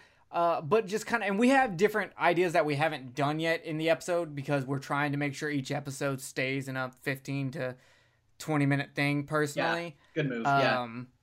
But like, and it's gonna be like a weekly thing. Like tomorrow, I'm gonna record segments for it. Um, Oh, sweet. uh, to do like upcoming release announcements. Because literally, after I recorded my videos for that and sent it to them, Scream Factories were, was just like, "Well, here's Return of the Living Dead Part Two and Brainscan." Also, what? uh, Yeah. yeah, I, I'm just like you, motherfucker. Uh, Well. so I, that was kind of pissed off about that. In fact, that's why Jay mentions it in his because I recorded mine beforehand. oh, okay. Um, but yeah, it- folks, you got to check this out and go to the Kill the Cast YouTube page and check out this horror news idea they're doing. It's a hor- weekly horror news show, and and folks, I I don't know of anybody who's really doing this quite like they're doing it. If like, and I I admit I don't watch a lot of horror channels, which is kind of weird since I'm trying to start a sort of horror channel, uh, but like. I love what you guys are doing. I sat there the whole time. I, I got done working out. I'm just trying to, you know, like just cool down. And I just sat there and watched the whole thing, just glued to the screen because you guys, it, you had enough variety that it kept me intrigued, like the whole Yeah, time. like, I never felt like so skip.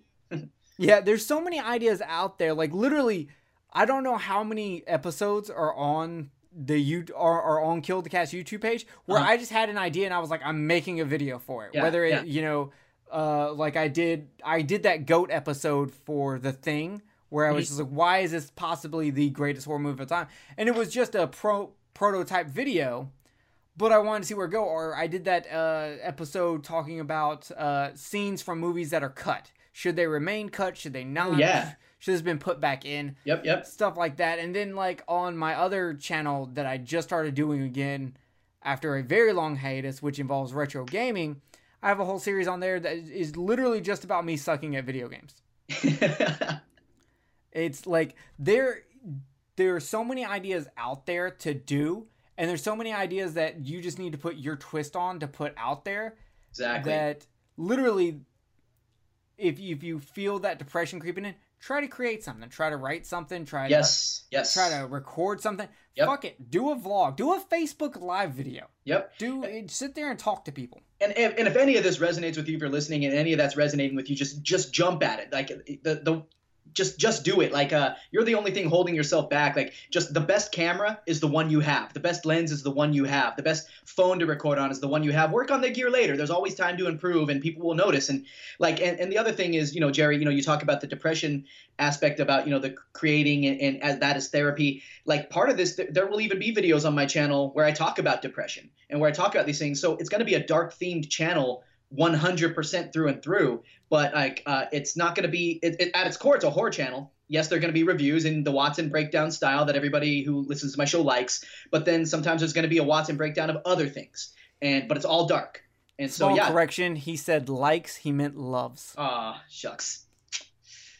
But yeah, so I'm excited to do that, and I'm excited to see where your horror news show takes the takes the channel because I, I feel like that's you know, and, and yes, the reviews are good, and that's the problem. That's kind of why I want to do more content because as great as my reviews may or may not be, I know that there are so many reviews. It's hard to get, you know, you get lost in the shuffle. So, you know, like like you're thinking, you know, a little something different to separate myself from the pack, you know, and that's, uh, you know, it's it's, Yeah. you know, a direction to consider, you know. And here's the thing, like with like the whole point of us doing our new show and making it different, the biggest thing we want to do is how many horror Facebook groups are you in where people literally will go in there and they just bitch and complain about the stupidest things of I can't believe they're remaking this or I can't believe I won't watch this if it doesn't have Doug Bradley in it or something. I'm like, guys, actors get old and they can no longer do those roles. Quit being a cunt. Let them have let other people try to do it. What like you act like if if the new Hellraisers movie bad, it's gonna hurt the franchise. Doug Bradley was in a lot of shitty Hellraiser movies. Oh, yeah. Don't fucking tell me that Kmart uh Hellraiser is Kmart going to make is going to make Walmart Hellraiser that fucking much worse. It's not. But I see all this bitching and entitlement and people not understanding things like um for instance, I will see people on uh you know, say a movie's getting released. Uh people will be like, "Well, why aren't you doing this movie?" Okay, li- Arrow versus Scream Factory. Uh, Scream Factory put out the thing, Arrow put out the thing. And people were like, oh, well, why doesn't Arrow release their version of the thing in America in Region A? And I'm like, this should be common sense. Obviously, Scream Factory A has the rights for North American distribution. Distribution is separate per country. Different people own the fucking rights. Two, why would Arrow put out a movie that's in direct competition with a US based company who is more well known in the US? That's just bad fucking business. yeah, that's a good way to think about that. You know, but it's that kind of thing that we're trying to bring. Or when people like people are are bashing Starz for canceling Ash versus the Evil Dead, and we're Sure. like, but yeah, here's the thing: half of you fucking torrented it. Yeah, right. What do you think's gonna when you go in a Facebook group and go, hey, who's got the torrent link to Tragedy Girls? I know when I see that, I'm always like, yo, wow, that's pretty I'm like, bold. this is why you're not getting new horror. You're not supporting it. Fucking wait until it hits streamer. Like the Void is on streaming. You don't have to torrent it. Tragedy Girls is on Hulu right fucking now. Go watch it Go watch and it. support it on there instead of fucking torrenting. When the new Chucky movie came out, so many people torrented it yeah. instead of waiting for a, the Blu-ray or waiting for it to come to Netflix or waiting to watch it on Syfy, and then they wonder why the Chucky series sucks. Right. Or they wonder why oh, there's all these remakes or sequels and nothing new and original. That's because you motherfuckers won't pay for it. And so your your news channel is like a commentary, kind of like sort of bringing a voice to. Sort we want to bring the that. common Yeah, sense yeah, yeah. back into reporting because I'm so tired of people posting fucking fake movie posters that are fan made. They're like, oh my god, I can't believe fucking uh, Jaws fucking six is coming because for some reason I know about the Italian ripoff Cruel Jaws, which is Jaws five, but I don't know enough to double check Snopes.com to see if Jaws six is a real thing or not and it just fucking kills me. It fucking annoys this shit out of me. And Jay will sit there and argue with people in the comments constantly. Like Jay did that wonderful video on does a horror movie have to be scary? Because you see all these people go, oh, that movie sucked. It wasn't even scary. I hate that. And I saw You're that video. It's a good video, You're fucking 40. Of course it didn't scare you. right? Jesus Christ. Uh, sorry, guys. I had to rant for a second. Let me. Sounds like let you need to break. You need to break stuff. Let me calm. Oh, that's coming. Oh, we're gonna get to that one. Uh, uh, we're in fact we're about to get into the Big Dave Z questionnaire, but before we do that, we have to uh, do one last question from the first batch. Zachary Puccinelli. Puccinelli? Puccinelli, I think. Puccinelli. Yeah. I like that Puccinelli. Her. Uh, does the carpet match the drapes? Which I think currently means do you shave on top and bottom? So it, it does. And listen, manscaping, my friends, is nothing to scoff to scoff at. These young girls these days keep it all hairless. Can it's the trend, I and I'm just happy a- to jump aboard. Can I get a manscaping tutorial video for Horror Corridor? Yeah, I mean, it, Will that be it- something that comes up? Will you like just yeah, put yeah. hair on like two oranges and a banana and show Uh-huh. us how to shave it off? Yeah, it, it's it, you know it, sometimes you know you slice the banana a little bit and then you can't put it in anything for a few days until the wound heals, but you just do it anyway. Wow. Okay. Uh, so well, before we get into I like question. questions, I want to actually get into some of my questions. Sweet. Uh, that is more about your podcast and how you do your podcast. Awesome. So first of all, what's your gear breakdown? What are you recording with? Yeah, yeah, yeah. So I record on it, it's it's it's kind of old now. It's a I, I record on a MacBook Pro that's a few years old, and I do need to make an upgrade because it's not running Premiere Pro very well. Like when I'm trying to learn my filming stuff, it's so slow. But for this, it's great. You're using Adobe Premiere instead of the built-in uh, Apple yeah, software. I got I got I got Premiere Pro CC, and that does it's like it's really complicated, but it's it's like the industry standard in case I work with anybody and more. of a- yeah, it's it's pro shit for real. Yeah. I, that's Oh, what I God. use. Oh, you okay? Yeah, and man, it, the learning curve is crazy, and I, I'm I'm getting it, but it's it's slow going. Uh, I'm editing a vlog that my son and I did of just us feeding ducks, and I'm like, God damn it! But anyway, uh, let's see. So I yeah, you, my MacBook Pro is the base of operations. I have a Rode NT2A microphone, which is Oh shit! a fantastic microphone. I got a nice boom stand that it sits on, uh, and you know the the pop filter and the the little mic. Uh, I don't even know what that's called. The little mic cradle. That's right. I've got uh, an AudioBox USB. What would you uh, audio interface that goes between the computer and the mic because it's not an it's not a USB mic. This is an XLR mic, so I need a go between, and so there's cords running about. I also rock and roll with a an I'm not I don't have it right now, but when I do like my super recording with my with my software, which I'll get to in a second, I have an ISO sound panel that goes around the microphone that kind of minimizes echo from the room. And then I also use Reason, Propellerhead's Reason software, which I had originally years back for recording music. And I'm only on version 6.0, but it's they're on 10 now. But I just haven't upgraded because honestly, you can still produce radio quality music with 6.0.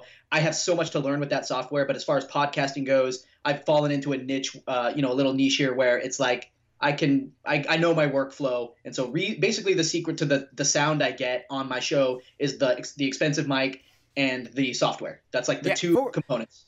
Because keep in mind, guys, most of us just record with like a Blue Yeti with a pop filter, and that's it. Like we you- like we just record with that Skype and Total Recorder, and that's wh- how we record. Like, if you want to get into recording where it sounds like Kill the Cast, it's not the higher production of Watson.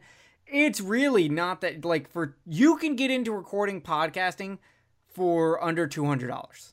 Oh, absolutely, and and do it like uh, the best mic is the one you have, and and and thankfully for me, back in 2012, I was trying to assemble a music studio, uh, a little home music studio for doing like that. The I had this dark themed rap album I wanted to put out, like called Sweet Darkness. Poem, that song you heard, was the first little demo I made, including well, it's not the very first thing I ever recorded. There's something on YouTube that I oh god, but like uh for a contest I did, and I was a day late with it, so nobody I didn't even get to present it. It sucked. Uh, but like the uh yeah like so all this stuff i had and then i put it all in a box and then when i found like in 2015 16 when i wanted to get into podcasting i was just like wait i have equipment holy crap and where, where is it and yeah so Yeah. So what? Uh, what? What was the like? What made you go?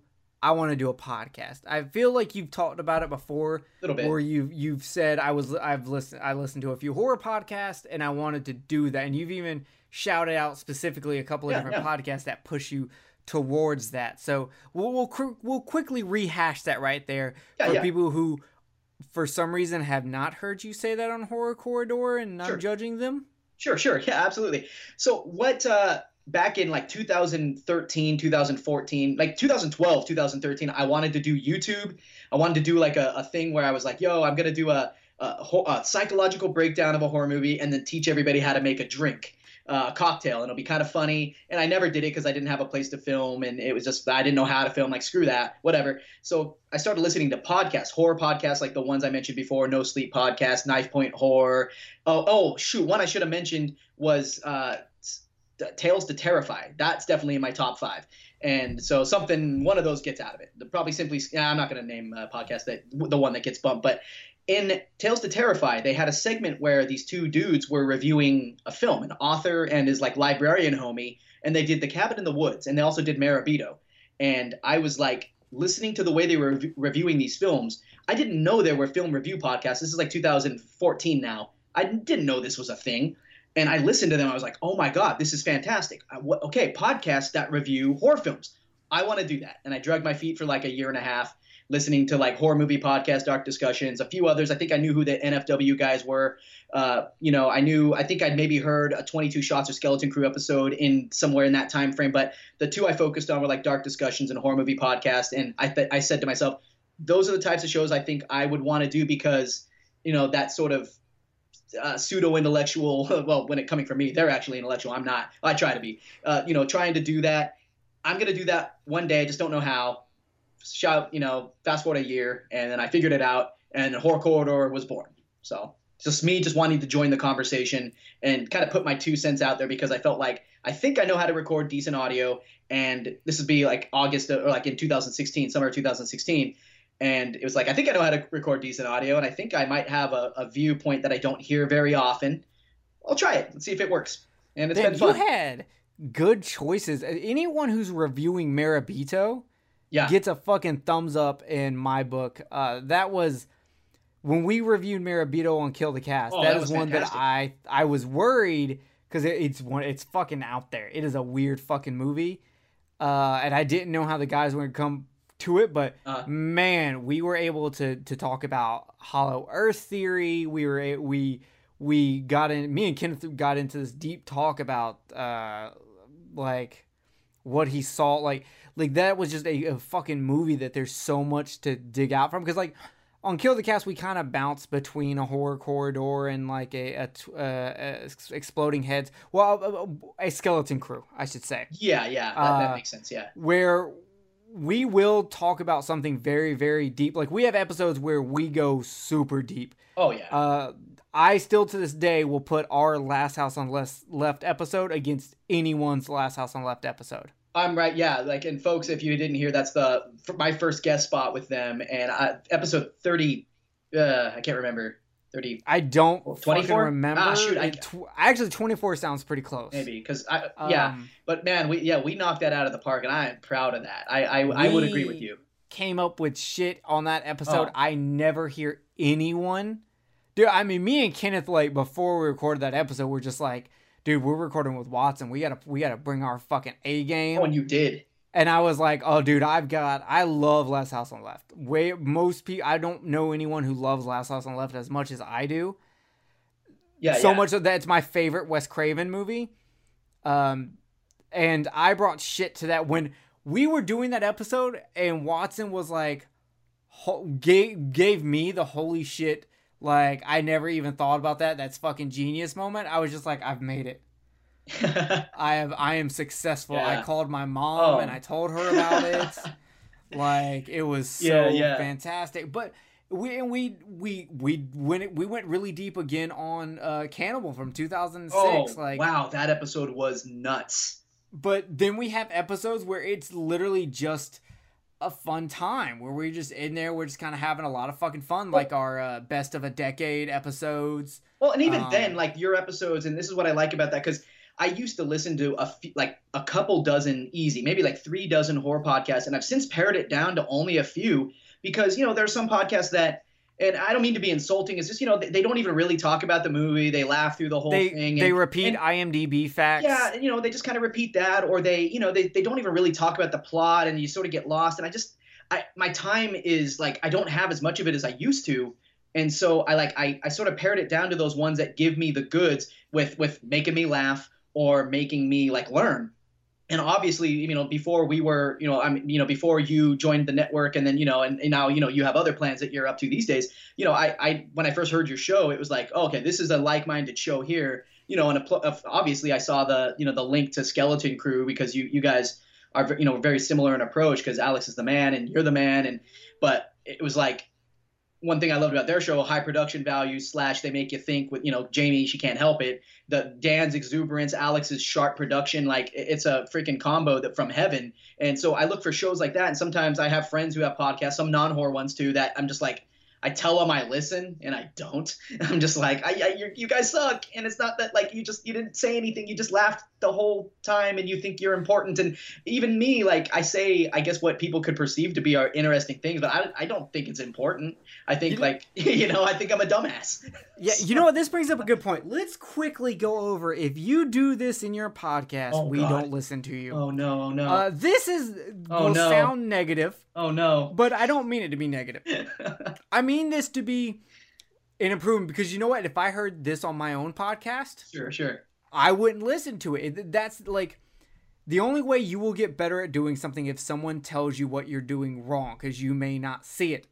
When I go back and listen to early Kill the Cast episodes, I just go, geez, you can tell every episode I did after the Phantasm Kill the Cast episode Uh, is directly influenced with me being a better host because I started listening to Skeleton Crew and Oh, I started learning from Alex. Yeah. Alex is one of the best hosts Yep. in the fucking game. yep. You want to know how to be a good fucking host? Listen to Skeleton Crew episodes. Go listen to Married with Children podcast. Yep. Like he, you will fucking learn. Alex So- is.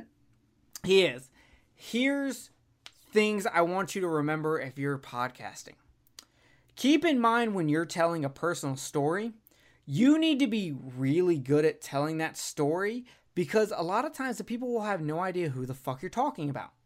If you're giving me a fucking 10 minute speech about how you went to the mall with your best friend to buy something for a birthday, I don't really give a shit. You need to be like Watson and tell the story as it matches with the podcast, matches with the material, and you need to be able to make it entertaining. If you're Yeah. just rehashing some fucking going to the mall story with with Betty, I don't know Betty. Who the fuck is Betty? Who the fuck is Betty? You know it, just bothers me. Um if you you okay a podcast is an audio form. You need to have at least decent audio. You need to make sure no one on your podcast is screaming into the mic. Yeah, yeah. that and i'm not talking about like what jeremy does on 22 shots. They, they've got that. I'm talking legit. I have listened to podcasts where i had to stop listening because one dude kept screaming in the mic whether it was this weird high-pitched laugh he had that where i Oh, was like dude just just turn away from the mic when you do it. All i'm asking. Uh, do you have a pet peeve that when you hear on a podcast you're just like oh Hmm. fuck. It, it, it always like everything you said i- is about right you know stick to the stick to the content. And look you know i, I i'm sure people could say watson but your your episodes are over long and hey i feel you i'm working on it but it- it is it is relevant though it, there's never irrelevant stuff to say even though my first nine episodes i was trashed the whole time only 10 when i got sober and stopped doing that but like uh, the, the thing is it's, it mainly has to do with the reviews and if like just like i said if you're just kind of just barely rehashing the movie, sort of saying plot. There were some there were some shows I've listened to recently that were the deciding factor. Where I was like, oh, I, I know these people, I like them. You know, some of them I know, some of them I don't. Where I'm just like, I, I can't I can't do the show anymore because you didn't tell me anything. You didn't even tell me about the movie. Thank God I've seen the movie. Like it'd be like if I talked about Halloween, sort of gave you a synopsis, and then sort of just joked around with everybody. Didn't tell Yeah, you what I thought. I can't do that. Like I can't do Halloween was there's a dude and a chick and a knife. yeah. Uh, but man, what was up with the fucking mask? That just looked goofy. The hair was all weird. Anyway, that's our review of Halloween, Yeah. guys. and it happens, man. And, and sometimes there are friends of mine who do these shows, and I'm and, and I'm just like, ah, I can't do it. And also, uh, and not every show even has to edit. Uh, some don't, but like if there's zero editing, like you know maybe zero mixing, or you know not everybody's got a master. You don't have to sound like my show or like you know the shows that are like legit in studios. But if I if I if, if I hear an uh, like a, a host or you know an editor producer put work into the show it makes me want to hear it. It makes me really just like tune in and be like, oh, they worked on this. So when I hear kind of the more effortless podcast, not the one that that like, and sometimes that's a compliment where it's so effortless. It's like, damn, how did they do this? It like and and just pull it off so well on the spot. those people are gifted. You know, like the Exploding Heads guys. I know the Christian is a great editor and does a lot of you know really awesome edits too. But like they they know how to just do their performance, not perform, but yeah, it's a you know for their performance, their critiques, and then you hear it, it's just like shit. Those guys know what they're doing. Yeah. Wow, holy It's- crap! when- you know, When I have someone on Kill the Cast, I tell them, I'm like, hey, look, we are not like uh, shows that do tons of editing. You better be on point because when we Oh. Start, we fucking start. We will stop if you need to. I have no problems editing breaks if I need to. But for the most part, like we are a like natural flow show. It is going Yes, to and- start yes. and go all the way till the ending. And the editing I do is on the front, on the back, and then I do I do like noise reduction and Yeah, noise yeah. and equalization stuff. And I will edit. I have a little uh fucking post-it note pad by my side where in a pen and if I have to edit something while I'm recording, I'll write it down. Or if someone says something to me after, will you edit this part out? I'll go do it. Oh. But like Well, your show's If great you- for that too, like Exploding Heads, where you guys just have that chemistry enough to where you could just go, hit record, and go, and it can sound good. But not everybody can do that, and you can tell when they can't. And so when I hear long, crazy pauses, it takes five seconds to edit that out. And I would encourage you to, you know, any podcaster, go the extra mile and do it. It, it seriously, it'll make your show better. It really will. like, And it's really not that hard. If you pull up Audacity, it is not hard to sit there and go, there's a gap cut, there's a gap cut, Yeah. there's a gap cut. It it's tedious. It takes Yeah. some time to do it. Throw on a fucking movie and just go in there and, and cut fucking long spaces. There's another thing you can do in Audacity that will like trim it for you. Oh. But I've heard horror stories. Uh, I know Paul Stevenson from Who Will Survive Horror Podcast has Love talked about it before. I think he talked about it actually in the episode with Christian uh, for Friends Till the End yep. uh and they talked about it and they talked about like he was just like it works but if i don't if you if you do it incorrectly you'll start cutting off like the ends of words Yes, and that's the danger. Like when I edit and stuff like that, like you sometimes, especially when I get too close to my mic and the mic is hot, you will hear there are things like your mouth does that you don't detect when you're actually talking to somebody out in the open, but when it's being recorded with this software and being recorded it with that volume, suddenly you hear little tongue clips and lip smacks. And I've gotten really good at just manually going through each each. You know, I have to go through the episode in real time and fade those in and out, cut them. It can be tedious, but it ultimately comes out to the you know to be a good product. And so I think people like you know the shows where they sound like naturals and you're just in on this fun conversation, or a show like mine where it's just me, so I don't have the benefit of that, but you'll hear all the work I put into editing. And look, I don't do a bunch of takes. Sometimes when I used to drink a ton, I'd have to do a bunch of takes because I'd forget what I was doing. I'd lose my place in my notes and I couldn't read it or I'd slur my word and be like, I should probably try that again.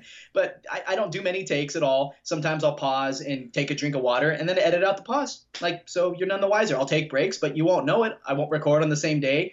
I might record a month later. And unless I tell you, you don't know. So like that's the uh, I like the work that people can put into it if you're not a natural, and it's okay if you're not, but you can make yourself sound like one with the bright editing. that's true but don't fall into the rabbit hole of editing because Oh, you could edit yes. yourself to something never coming out where do you think like like why do you think we've never gotten another like in it episode from jamie Because Jamie is a perfectionist and a brilliant genius. E- exactly. It's it's it, she like will go in there and just edit everything. And I'm just kidding. That's not why we don't have a like. no, it is not. She episode. drunk texted me. Uh, Uh, she drunk uh, Facebooked me. Uh, like uh, I think last week. it was awesome. Watson, Oh I'm God. drunk and I love you and I appreciate you so much. I'm like, God damn, Jamie, I I'm sober and the feelings are are mutual. So I just actually I, I I just bought uh two of the books Brian's edited. I bought two of those off of him and started reading those, and they're Oh, really nice. good. Brian is so freaking cool. Exactly. Speaking of cool, and speaking of taking notes, Ah.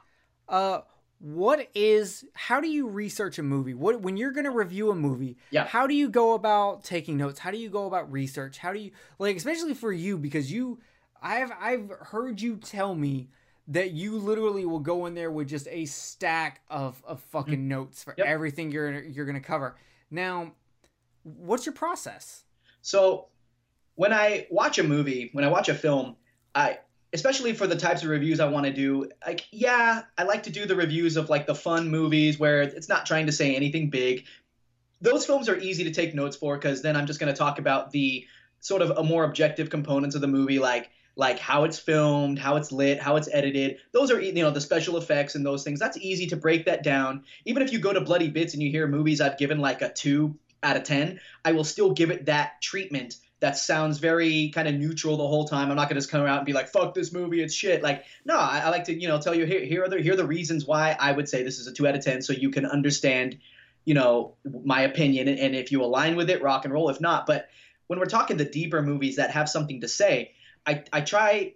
Well, I watch every movie, even if, it, if even if it's not evident right away, looking for the underlying themes. What's this what's this filmmaker trying to say? What are the themes that I notice that I can maybe relate to myself personally? Or, uh, like I said, life imitates or art imitates life. So sometimes we find ourselves reflected in that art. So what is this trying to say? Happy Death Day.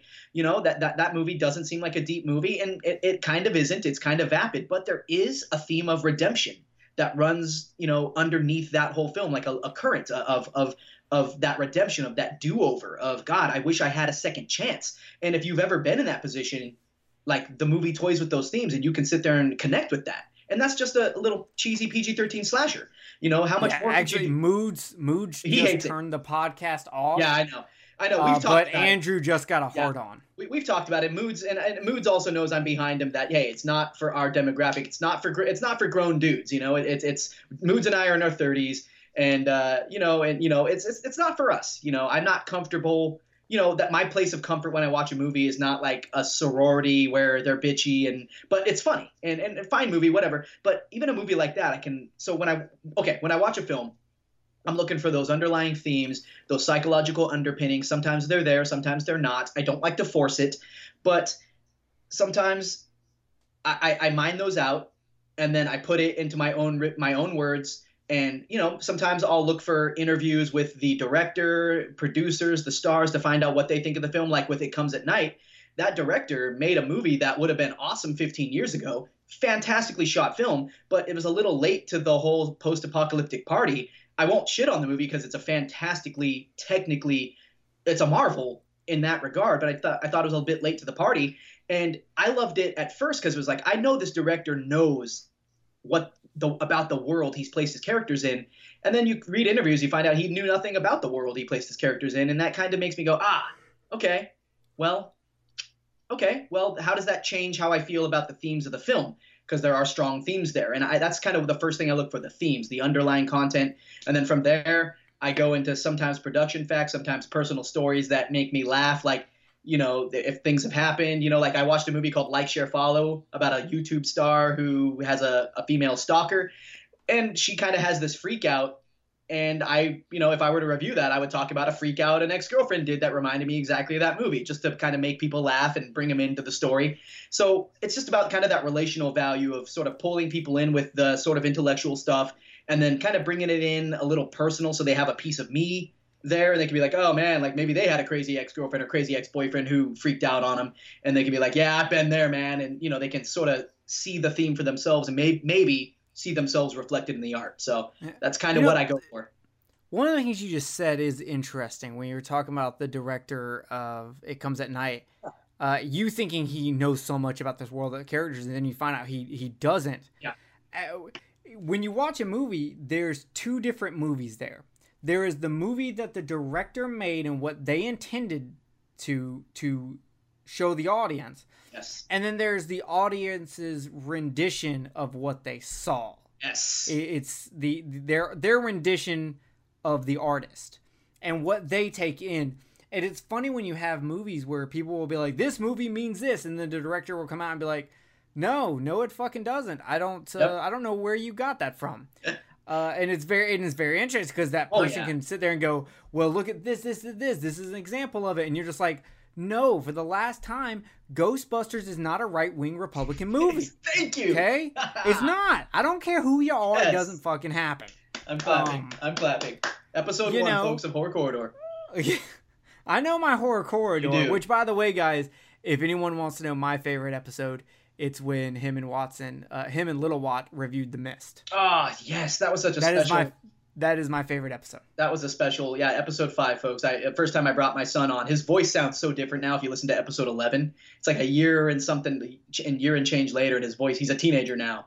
Uh, but yeah, Jerry, no, you mentioned that, and you know, people talk about death of the author, and that's a side of the, you know, that's a part of the debate that I'm always just like on the fence about as a reviewer and as an artist. It's like, you know, Jordan Peele recently was on, uh, he did a YouTube video where he debunked fan theories. Oh, about I Get watched Out. that. And That was really people- good. Some people had these awesome things they're trying to say about about this and that, and he's just kind of came out like, uh, sure, yeah, that's Yeah. uh, intentional, yep. And sometimes he's like, yes, I meant that, and sometimes he wasn't, and it, it was just cool to see that, and so you can make a decision right there. You know, oh, the art is out now, so I can make of it what I want. Or, well, n- these days we have all this technology where we can see who wrote the movie. They can make videos. They can be online. They have this big presence. In the 1600s, I don't know who wrote this tome, this ancient tome. So I'm going to have to interpret it because I don't know the context. I don't Yeah. know this and that. But now we have context. So I, I would side on the fact, and if I were an artist, if I had a rap song or uh, an acoustic song or just any genre I do or a poem or a, a movie, and somebody told me, well, this is what it means, and I honestly was like, well, oh, I, I feel you, but maybe here's what I was thinking, and no, it's not that, but check this out. And if someone were to actually have the balls to be like, well, no, it doesn't mean that because it's art and it's out to me now, I'd be like, hey, fuck off. Yeah, Like, see, here's the thing with that. as an artist. context matters. And if we have the context from the person who created the art, they get ultimate say. Yeah. I'm sorry, they do. They know the context. Yeah. You can look at it a different way, and that's cool. But but you can't sit there and tell me that this is what the artist meant if the artist has a statement out that clarifies it. Exactly, and, and it can get confusing because sometimes you know pe- people will say, especially the Freudians, will be all like, "Well, unconsciously they were tapping into the social paradigm of the times and doing all these things." It's like maybe they were, um, but maybe they weren't. Yeah, And and, can't prove it. and there's something to be said about the subconsciously putting in your Yeah. what what is happening in the world when they made that movie, or subconsciously things that influence them as to to what helped them create this movie. And there is a chance that maybe the director didn't see it until you pointed it out. I was like, oh shit, you're right. I did. I was influenced by this Akira Kurosawa film I saw. Uh, when I was a child and didn't really realize it, and that is that is where I kind of got the inspiration for this piece. Exactly, and well It- said. You know, and that's what like just boggles my mind about arts criticism is like, you know, I, I don't try to be objective anymore. I know I want people to be. I want to be clear about my stance so people can align with that or align against it or, or you know or just find like ah now when watson says it's a five i say it's a ten when you know so they get me as long as i explain it clearly. But when we start getting into what the you know the author means slash you know death of the author slash context and you know the the, the collective unconscious and all this stuff uh, you know i try to juggle all those the best i can to kind of mine from it all. A review that i feel is is well worded and conveys my feelings overall and sometimes you know i, I just i kind of withdraw from a lot of the conversation about uh, kind of everything we've said i consider.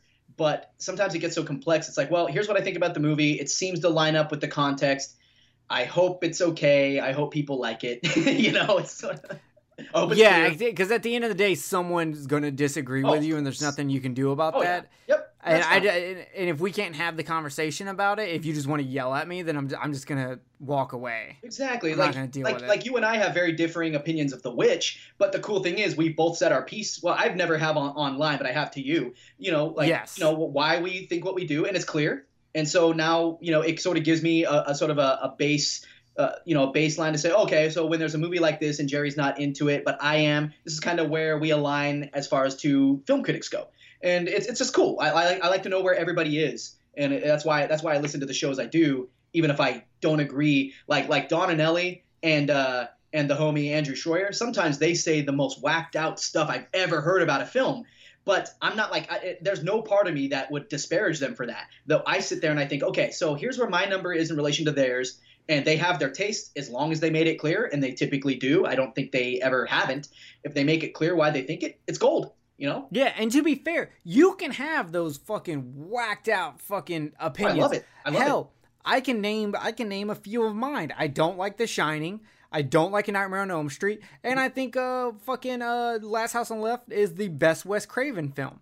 Those are fucking whacked out opinions. Everyone has a couple of them. Yeah. It is just a matter of can you what can you then go back and say unbiased? I can go and say The Shining is an amazing movie.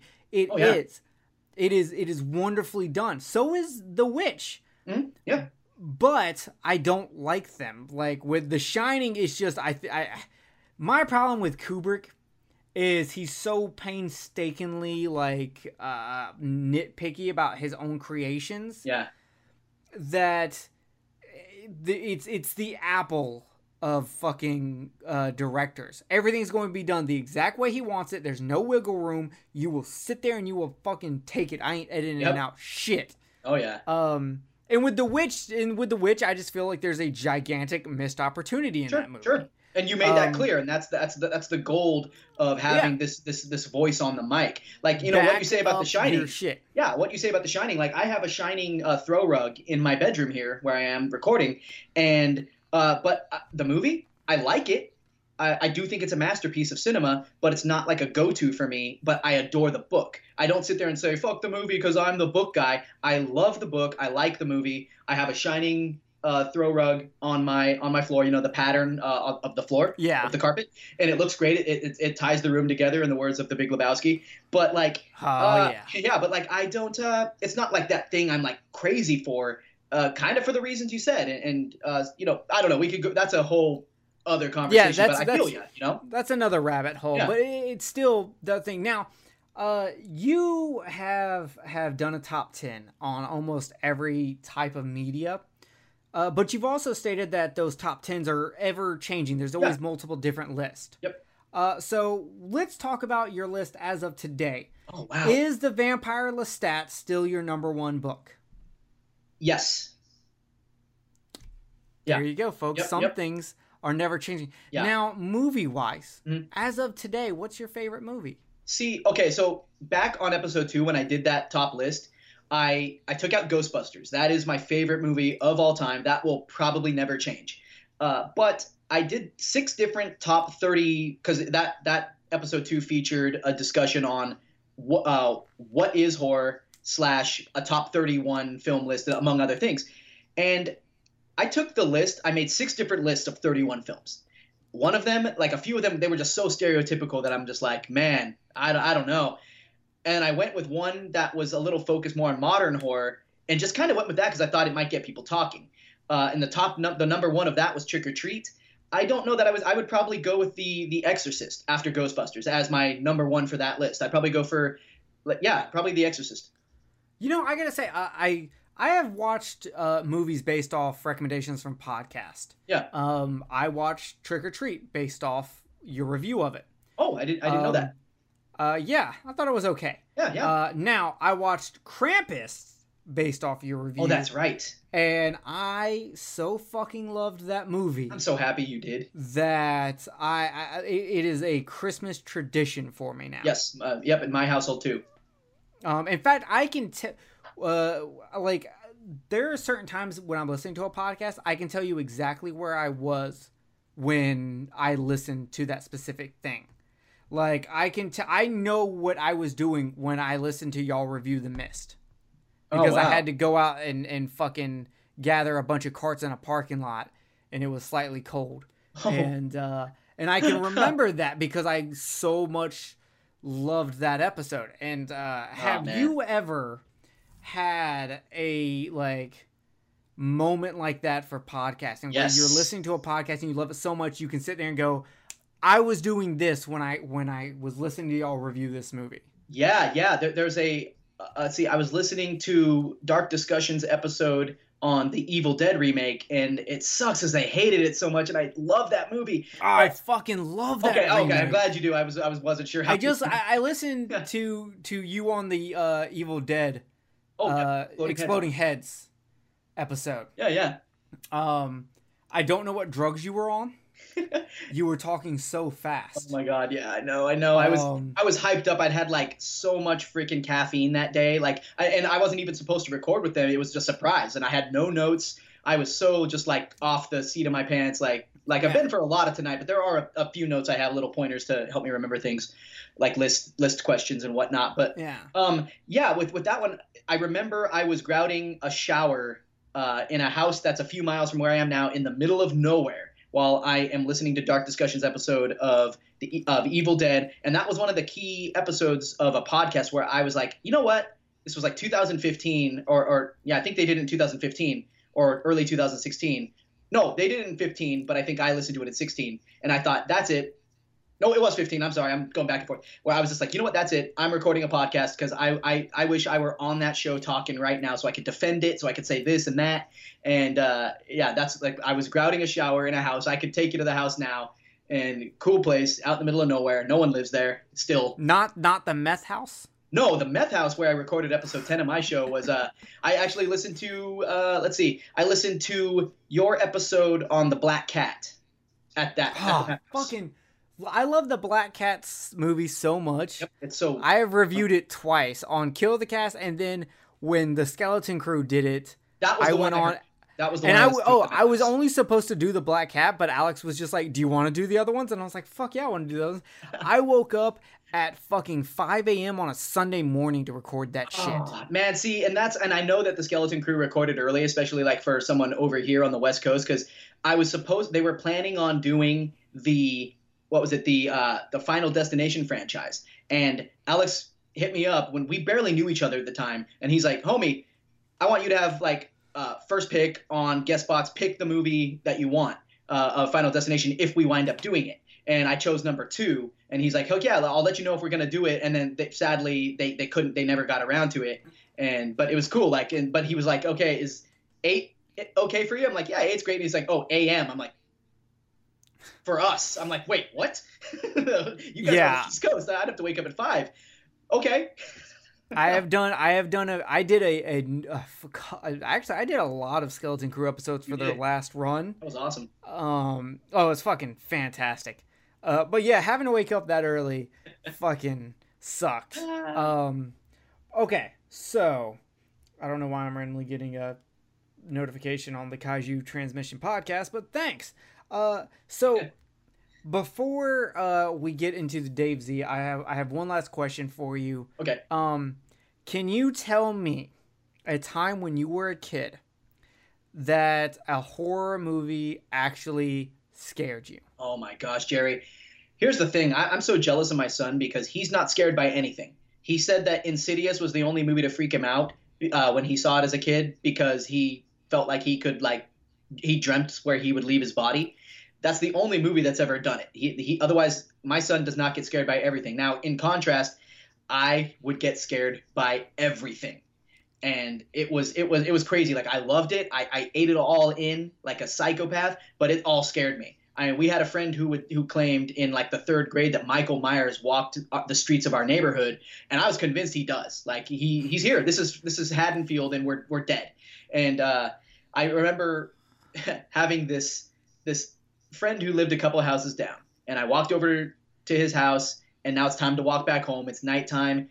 Okay, it's a rural area, so it is a bit of a you know the houses are spaced apart. I, I see my house way down the street. Okay, go, and then my mind starts wandering to to all the slashers and how they're outside. And it wasn't any one movie that did it. It just they all just crept in, and I was so frightened. Like I was, I I knew I was gonna die. I knew I was gonna die before I got home. So I was just scared of everything, man. I love that when we're kids, how easy we believe. We'll just believe anything. My grandfather showed me a grave that that was in his backyard, Mhm. and it that grave legit said Voorhees on it. Oh my god. Okay. And he would tell me that's J- where Jason's mom's buried. Because even at a young age, I would watch horror. I saw Jaws at the age of four. I started watching the Friday the 13th, the cut versions on like Yep, the sci fi channel. I'd same watch here. them with him uh, when I was five or six. You know, I'd, I'd watch this. And he tells that's where Jason's mom is buried. That, that's a cool dude. Why I believed that, I don't fucking know. And then like in his shed, he had like a a like generic Halloween uh hockey mask and a machete, and he'd be like, he'd be like, I have to keep these hi- hidden in here, you know, because I don't want him to find them, my god. you know. And funny story, I actually just found out that the uh, the uh, the people who actually that the legit family member was buried in there, they actually came and got the tombstone. They had they had lived in the in the area before, and they asked for the tombstone, um, but they told them there was no body. We don't know if that's true or not, but they were Oh. just like it was no body. It was just a tombstone Wow. um, and they took the tombstone. Um, Oh but my yeah, gosh. as kids, we have like the stupid, most irrational fears. I've Yep. told my uh, story about how I watched Silver Bullet as a kid and thought a werewolf was outside Oh, my yes. uh, window. That was a specific Um, movie that would would get me pretty damn frightened, sir. Yeah. Yeah, because it's a fucking kid, and he, the only thing in this world he has to protect him is fucking Gary Busey's teeth. That's not a lot of protection. Okay, oh what man. are you gonna fucking do with that? That is awesome. Yeah, uh, Scream was another one of those when I was in middle school. When that movie came out, just the whole idea, and I explained this in episode 11 of the show of, of Horror Corridor, that like, dude, we didn't know anybody who had a cell phone, but we knew people had them, and the, just the thought of somebody could that could be anywhere. You know, the call could be coming from inside the house, outside the house, and you don't know what's going to happen. We would all psych ourselves up, and oh, I saw something, and uh, oh man, it- those those are the days when that movie magic could really take hold. You know.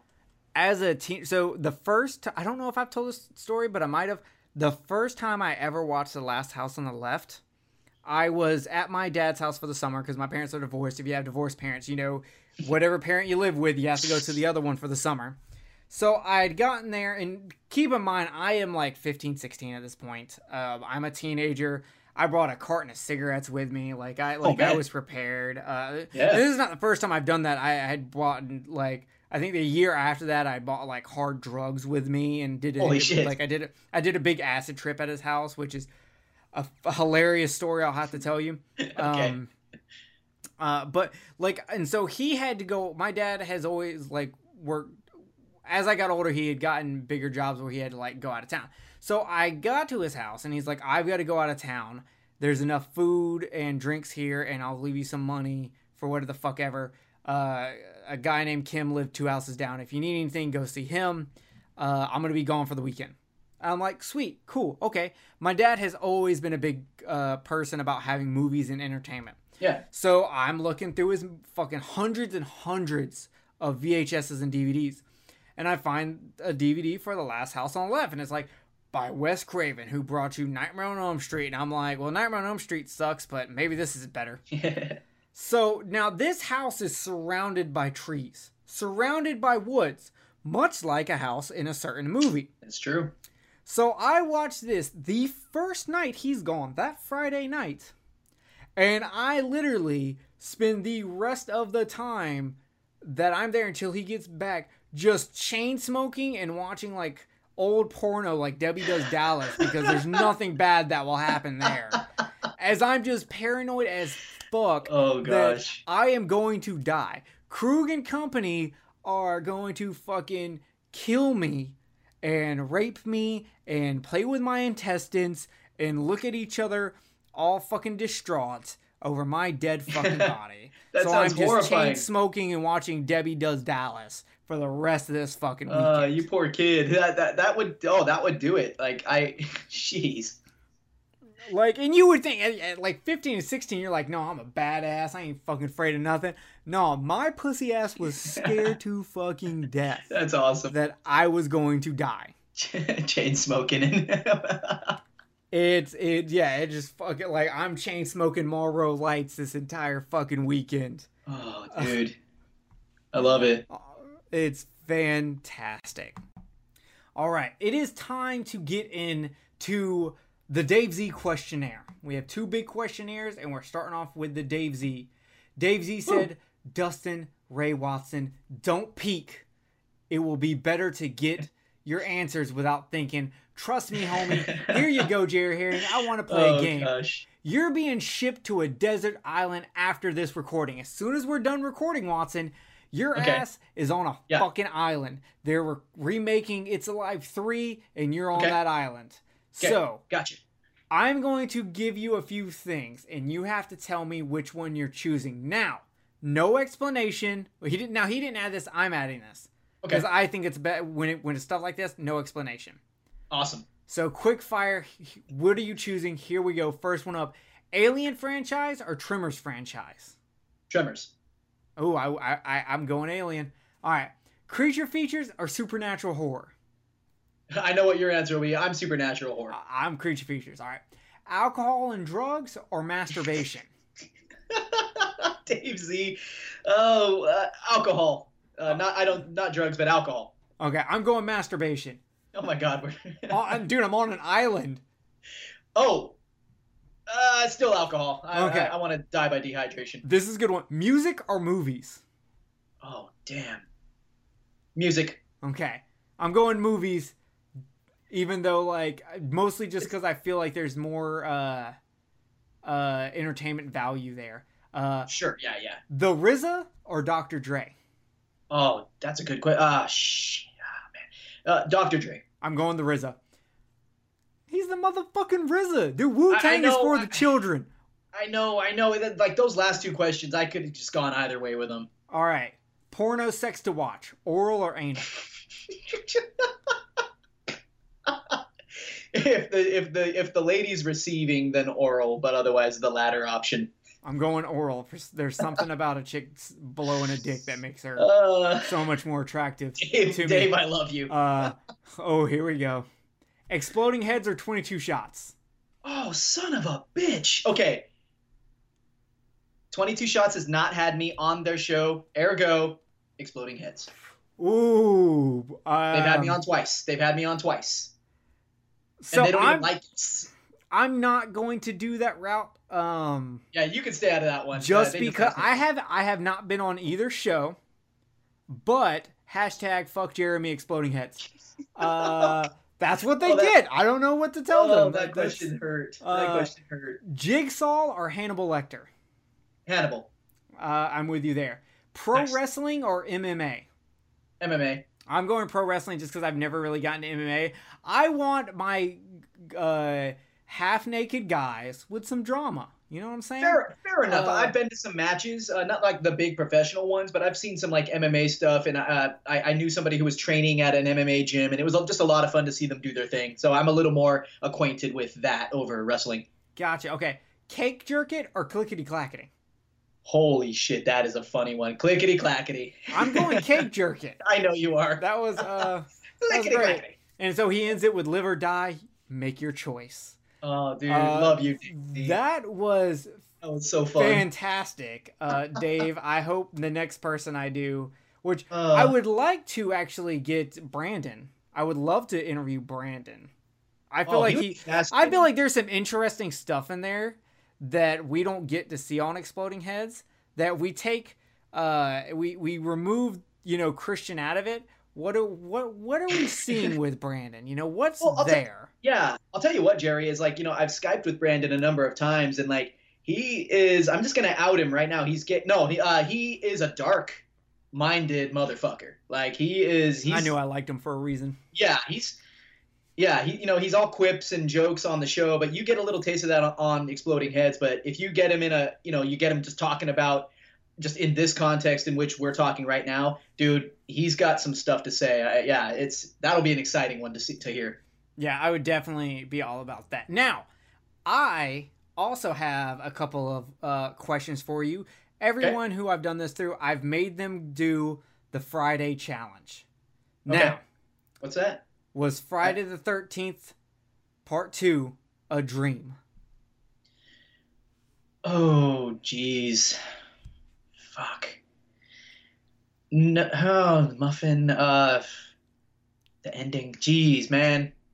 I I'm gonna say just from a personal perspective, I don't want to believe that it is because that's my favorite Friday, and I hate dream endings. So I'm gonna say no. All right. Was that rat piss? I'm going to say that it. It was not, but it should be. Okay. Friday the 13th, part three, did Jason rape Chris? Oh wow. N- No, uh, no. Okay. In Friday 4, did Jason kill the dog or did the dog choose to commit suicide? both of those options are ridiculous because there's no way Jason could have done it, but there's also no way a dog would do that. Like it's just it's just not something that would happen. So just I think it's funny to say Gordon Gordoned himself, he killed himself. So that's the option I'm going with. Although I, I think the script I haven't seen a behind the scenes anything, but I, I believe they probably intended for Jason to kill the dog. Mm. I, I don't know. So Bonus question Are you a dead fuck? oh n- nah Not really. I You've uh, I hope I hope young I help young ladies uh, discover themselves, Oh, okay. He's, and then they marry somebody else afterwards. Sons of bitches. no, quit giving away the Kungalinas for free. You're right. All right, now we've got a few more questions for you. Ian Wilhelm Cronenberg wants to know your top guy. five metal albums of all time. No pop, no rap, none of that. I want to know what heavy metal albums you smash things to. All right. See, uh, I used to be more into metal than I am now, but I, st- I still bump some metal occasionally. Uh, let's see. Number one will always be White Pony by Deftones. Number two, One of Us is the Killer by the Dillinger Escape Plan. Oh, Number three, good. yeah, album. yeah, I know you like them. Number three, I, I'm gonna go. Even though it is a compilation album, I am going No Remorse by Motorhead. I'm gonna say for number four, Juggernaut, Alpha and Omega, the double album that Periphery did, and uh, see, we'll do one older. Uh, I'm gonna go with Paranoid by Sabbath. Fair enough. I do not listen to metal. Uh, Yeah, I know so you I can't yeah. answer that. I listen to the closest I get is is hardcore and post hardcore. Yeah, and I love that stuff too. Yeah, like uh, Uh, I, I need to get more acquainted with the stuff that's out now, though. I'm like I'm out of the scene, like. So yeah, that, that, Uh, yeah. There's not really a post-hardcore scene anymore. It's all metalcore now. Uh, Oh, like but a few bands have started. Besides, every time I die, there are a few bands that have come back up. 18 Visions has a new album coming out. Uh, Bleeding Through just announced they're putting out a new album. I know, I know those. Uh, do you know Emery? Yes. Yeah, I'm a big fan of theirs. I've seen them live a, a few times, and I got my arm busted open. I had like a, I got in a motorcycle accident and had this like a wound that was kind of fresh and bandaged, and we got in the pit, and I got, I was bleeding all over the place. It was disgusting. Way to go. Yeah. Speaking of metal, Marco Virtanen, Ver- Virtanen, all these people with their fucking names. Why can't you have fans that are like Jake Smith? Yeah, well, uh, Marco is from Finland. I think I- Ian's from Scotland. I think Man, you are worldwide, baby. All right. sometimes. So, when was the last time when you had one of those days where you Uh-huh. don't want to wake up, where everything is fucked, Uh-huh. everybody sucks? Yeah. You really don't know why, but you want to justify ripping someone's head off. I think- Bizkit represent. you. Yeah, I think that the last time I had a day like that was the same day then I that I decided I wanted to do it all for the nookie. Did you do it all for the nookie for a piece of that cookie? That day, I did. Mm. You know, I have this reminds me of a joke I like to do where I like to take rap songs and then just say them really, really white. Hell like- yeah. My favorite one is um uh uh Do you want to be a baller? A shot caller. 20 inch rims on the Impala. I mean, call her. Get laid tonight. Switching on top, get sprayed tonight. You could hit the highway, making money the flyway. But there's got to be a better way. A better way. Yeah. I'm dying. I'm dying. And I'll tell you why this hits me on two separate fronts because first of all, that was an awesome performance. And second, because Carly on online, Carly Anderson, uh, that's not even a real name, by the way. She suggested We won't say that, your real name, but I know it. Yeah, well, yeah, we won't say it, but we, we know girl. And uh, she, we were joking about how Jeremy Freeman should come back to YouTube to give us those sweet, sweet reviews. And she suggested that he make a new YouTube channel where he reads just in his own style. He reads and then deciphers rap lyrics. Could you not picture that can going that be- okay. viral? Can that not? Can we make that a Patreon Dude, perk? I'm I will. serious. I Jeremy, make your own per Patreon, where it is literally like five bucks a month to get that Oh, dude. video. I will throw five bucks on it. Watson will throw five bucks Oh, on it. yeah. That is ten dollars a month for you to make one video a month where you just read rap lyrics and decipher. I will help you make this. That is Yeah, so I mean, good. oh, it'd just be so awesome. Like, I, and I, I can hear it, like in his voice, and him just being like not understanding. He's like, "What the fuck is this shit?" And like, just be Can, like, "Oh, can you picture you." him just Yes. uh, you know slob on my knob like corn on Oh, the cob? I guess someone wants to suck a dick. I don't like what. Yeah, so y'all know me, still the same OG. What the hell is an OG? Ben Low Key. What the? F- yeah, just ah, and he's just getting frustrated because he doesn't understand, and he'll drop the n bombs. Oh, Oh my god, it's so This- funny. yes. So Carly kind of uh tapped into something good, and so did you. Yeah, so I'm laughing. All right, are you ready for your Yes. next onslaught of multiple questions from one person? Yes. All right. Let's do it. M- Mel Swan brought the heat. I've got a list of questions if that's okay. Of course it's okay, Mel Swan. You can do what you want. Thanks, Some will be quick and silly, and others will be deep. I can't wait to Uh-huh. hear this. Name your three favorite Scream queens, living or dead. Okay. I'm going Linnea Quigley, specifically as Trash from Return of the Living Dead, Barbara Crampton, and Sara Paxton. All blondes, incidentally. Go figure. Are my Okay. three. On top of that, fuck one, marry one, kill one, go. Oh shit. Yeah, I didn't tell you that part. Um. Okay, okay. I will. I will marry. Yes. Okay, I got it. I will marry Barbara Crampton in the '80s, even though I was like not even born. Well, I was born in the. But I'll marry Barbara Crampton in the '80s because she's still hot now in the 20 teens. I will make Whoopi with Linnea Quigley as much as possible without ruining my marriage to Barbara Crampton. And sadly, even though she looks like the sweetest of the three, I got to kill Sara Paxton because she looks identical to a girlfriend I had years back. So sorry, girl. I'm, I'm, I'm really sorry. he doesn't want to accidentally say the other name and have to kill you during sex anyway. Yep. You might as well just take out the middle. Sorry. You got to go. Why do you bleep out f bombs on your podcast? okay. Lil that's- Watt demands it, or he won't keep up the website. Actually, Lil Watt was joking. He said that in PG, like, because I try to keep the show PG 13. He says you get at least one. Uh, so, okay, here's the deal. And somebody emailed about this a long time ago, and I never read it on the show because they also wanted to talk about their failing marriage, and they didn't want me to read the email on the show. But uh, I have a foul mouth, and I don't think excessive cursing would help the tone of my show. Like the focus of that show is like you know the pseudo academic thing, and I really believe that saying "fuck" all the time would take away from the content. So I made a decision to make the show Jeremy. PG-13. Yeah, right. Yeah, so it's PG-13 podcast, and just to keep myself in order and in line. Uh, so I, I bleep out any f bombs I might say. You know, so yeah, it's kind of Yeah. doesn't Now- come up. Recently, you dropped f bombs on exploding heads. My first time on a podcast really doing it just because I just don't I don't care. Like it's it's not you know I don't know whatever. J- if Jamie Salmons can have a foul mouth, so can so can I. That's a valid point. I, if you're doing anything podcasting, that is a good like check and balance. Has Jamie done it? Yes, Yes. I can do it. And you know, and on my show you won't hear it. Like I'll bleep it out or just not say it. Like I just I don't need to say it. I just I in real life I I, I do swear a lot, and I do I also talk just like I do on my show. You know, I, I don't mean to get you know you'll hear it here. I mean we're a lot of this is off the cuff and we're getting deep, and that's how I am. But it's you know I not on the show, not on the show. PG thirteen all the way on that show. I feel you. Will you continue to podcast when you start your YouTube channel? Oh man. Um, my son asked me that a little bit ago. At first, I probably won't because I I'm, I will just be getting used to how to do the YouTube consistently and how to get it going.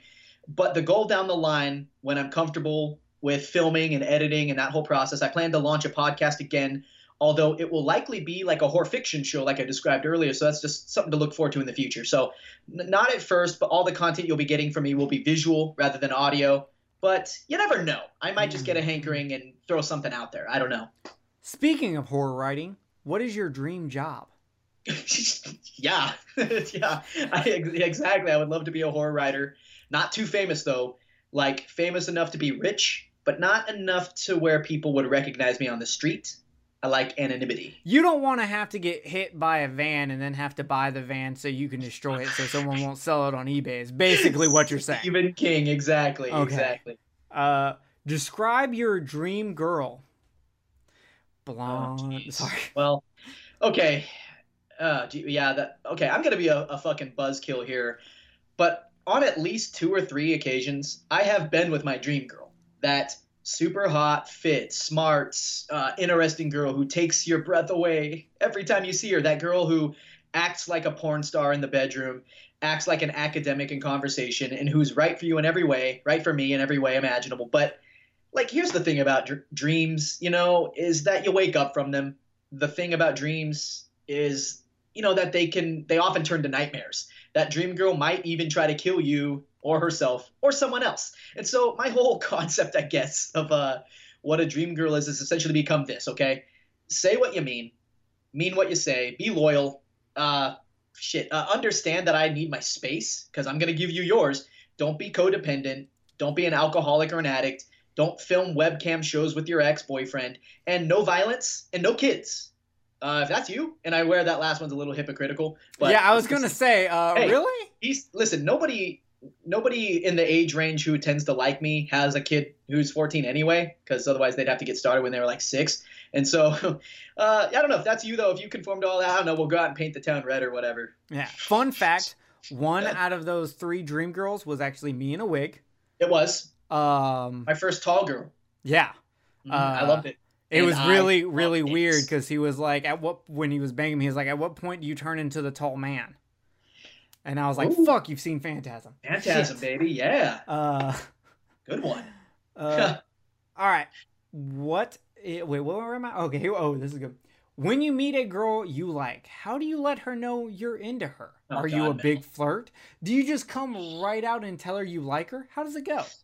she's always with these things. Uh, I've never once. This is this is honest to God truth. I've never once made the first move on a girl. Like I'm good at creating the conditions for her to feel comfortable enough to make the first move on me. So that's how I do it. It's psychological warfare, if you will, and I will.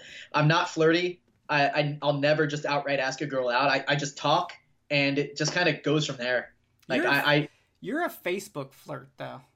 I be seeing you in these comments, See, Watson. I, I'm a smartass, but it, it's like there's not things there in my emotions like you know hey i'm gonna be smart so i can like you know those dudes who like will comment on a girl's photo like oh blah blah blah because secretly i'm trying to bang you It- from an inside perspective I, i'm not thinking any of that like i just i just like to be a smartass and Okay. so yeah All right. Is there a lucky lady in your life right now?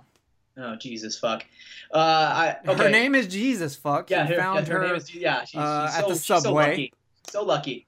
Um, I found her on Cinco de Mayo. Um, okay, so so not very long ago, there was a girl I liked. Uh, I consider her to be the nicest, by far, the nicest young lady with whom I have ever been romantically linked.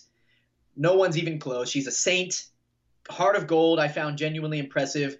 Problem was she was going through some big family issues and had to peace out, leave town, but also she was younger than i had originally been led to believe when we first met. So while i don't and look i don't mind that age gap. I'm sort of just over having to like provide a girl with her basic identity. Like i'd like one who can bring all that to the table because she has a strong sense of herself. That is sexy. That's a dream girl right there. But I, you know i wish this girl well. I hope she and her family are great and she can she can get all that stuff sorted out. What a great woman. But there's kind of a girl right now it's not something I'm really putting any energy into because I'm awesome. Uh, I, I'm just so busy these days. I really can't like. I, I, I really believe that any woman who gets involved with me right now will be very off put when I see her maybe once a week, if that. Uh, I don't know. I'll see where this goes. Like she's very well spoken. She loves film. She does not like horror, but maybe I can change that. She's also apparently never been on a proper date, which is kind of weird for a girl her age who looks like she does uh, to have not been on a proper date. And by the way, she is uh, a dark complected brunette. I've never, my mom is a dark complected brunette, so I hope I don't start seeing her as my mom, or I hope I see her as my mom. Who knows? My mom's hot. Uh, but hell, I, I don't know. Uh, I'm, Yeah? I'm, I'm, yeah, she, yeah, my mom's still, my mom's good for her age. What's her uh, Facebook? dude, uh, she doesn't have one, but you should friend her, dude. I'll be like Jerry. holla. Jerry sends his regards. Jerry and Dan Chase send they regards, but I, I know, literally want to be your daddy. you should. I'm gonna make you call me Poppy though. Oh my god, I love it when you call. Yeah. So I, I don't know. I'm just at this place right now where if I I have my house, I have my yard, my fitness, my son, I have my things I'm up to, and I'm not going to upset that balance for a girl. Um, you know, if she can seamlessly integrate herself into that, and if I could be a positive force in her own routines and her interests, then awesome. If not, cool. Like you know, if this doesn't go anywhere, I'm not like uh, sad about it, even though I do think she's great. So God, no, well, this, there's this leads kind of a the next question: long-term or short-term relationships? she, I figured she would ask this shit. Um. She's really on you. She literally wants Well, to know like everything about your dating life. when when we first met, uh, I was I had just gone through my breakup with the like my last long term relationship back in the summer, and I met her out at a bar up north uh, from where I am now, towards Seattle. And my intention was to get trashed and, and do some stuff, but I just couldn't bring myself to drink. That's when I went sober. I wound up giving my drinks to their table, and then we partied and talked about horror all night. And it was a blast. Other stuff happened. It was crazy. Even though I was sober, it was just insane. And we just got a feel for one another. She's a cool girl. Melissa's an awesome lady. She's just a a, a funny, hilarious drunk. Uh, I love her. Uh, so long term or short term relationships. That's yeah. So here's the deal. In my heart, the answer is I can't wait to find the next ex Mrs. Watson. But right now, just like I said about this new young lady, I can't I just can't dedicate myself to a woman in a way I think a lot of them would like to have a man dedicate himself. And so short term works best for me as long as it's not like hookup shit. I'm not into that. I don't do that. But it does help that I'm great with breakups. Like there might be that initial sadness for that first couple days, but after that I I bounce back like immediately. I don't know if that's good or if that's bad, but like my last major relationship lasted for 3 years. We blended our families. We lived together 2 out of 3 of those years. I've like that was the love of my life, I thought. But once she was gone, a week went by and I was back on the path to doing my thing. So short term, yeah, final answer for now. Speaking of uh, bouncing back and doing your thing in movies, what is better, blood or boobs? Bouncing. Uh, okay, if it's if it's an adult film, the latter is preferable. But if we're talking horror, blood all the way. All right, blondes, brunettes, or redheads? Did you really even have to ask this question? I don't know if she knows me as well as I thought she did. Uh, well, up until 2017, I'd exclusively dated blondes, but since then, actually, the it's been only brunettes that I've been chilling with. Oddly enough, that's kind of strange. I guess I just don't care anymore. I don't know. For the, for the record, I'm a natural blonde. I know it looks Ooh. brown now, but I was actually born with like white blonde hair. Oh, sexy. Like, well, everybody thinks you've got red hair, but like it's only like It's- red in your beard, right? Yeah, it- it's only in the beard. I, I what I my hair on the top of my head is all brown. That's what I thought. Okay, yeah. Um, all right. In one of your episodes, you talked about being diagnosed with depression. I have diagnosed myself a few years ago. Depression can sometimes feel impossible to deal with. How do you keep your depression in check? How do you handle it? We gave you the answers for that already, but if you Yeah. have anything else you would like to Um, add, Watson. Okay, so yeah, we, we did talk about creative outlets as a way to shine light on that particular dark part of, part of ourselves. Uh, for me, th- that's the best way to keep it under control. But there's something else I do that's been really valuable to me. Just like with that YouTube channel I'll be launching that I talked about, the whole goal is to understand that darkness in order to understand yourself. So I've been working to get to know my depression. Uh, over the years since I've been diagnosed, I've carefully mapped out the um, the varying intensities of the depression. What will trigger it? What won't? How I react to those triggers, how my mind perceives things, how my diet is, my fitness, sleep patterns, my feelings of worthlessness, those more self destructive urges, all of that. I, I've worked to understand how I am while under that influence, and it helps me to know where where true north is, even when my vision is really cloudy. It's not fun, it's not easy, but years back I came to a point where things got as dark as I could handle. I almost didn't make it out of that. And I'll just leave it right there, but my mind has gotten to a point where rational thought at, you know, at times my mind at two two separate occasions has gotten to the point where rational thought had stepped out the door. And so I was at the whims of the deceiving voice of that inner darkness inside myself. So after that, I vowed it's not going to happen again. So when another one of those very dark episodes hit me full force, not even a year ago as we record, I had the strength of my knowledge, I guess, about myself and about my darkness to, and you know who I am in the context of that darkness to pull myself to the light.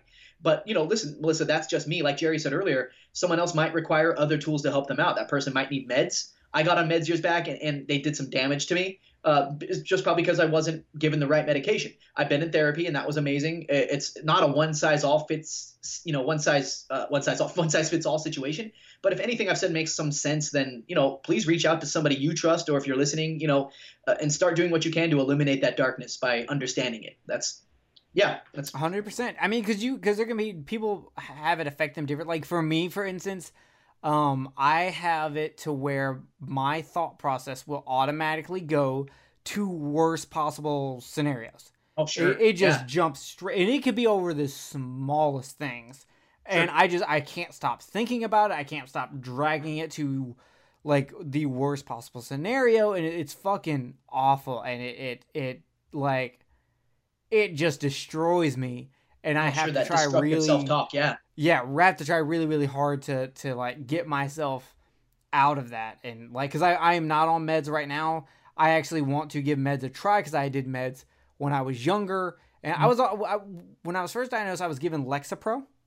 okay. Um, here's the problem with that: Lexapro can affect affect your sex drive. Now, Oh, as okay. a teenager, uh, when you start taking a medication that uh, keeps you from getting a hard on, you stop taking that medication and you go, "I'm never taking medication again." Uh, you're not going to keep me from fucking. Um, so I stopped. I, I didn't. I it didn't like greatly affect me or anything. I just was like, I'm not. I'm not. I was tired all the time and I couldn't get a hard on, and I Oh, was like, fuck that.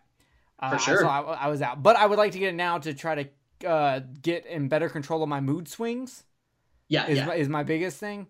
Um, and I and I also know that no, I now know thanks to Jay. Uh, uh, he has informed me when you first get put on medication, that medication most likely will not be right for you. You they Yep. them getting it right on the first try, probably not going to happen. So I know I'm going to go through months of Oh yeah. Yep. of trying to find what's right, and we'll see what happens. Yep, So- yep. Well, good luck on that. Like, and always definitely keep me updated on just what's going on when you do decide to make that step, or if you do.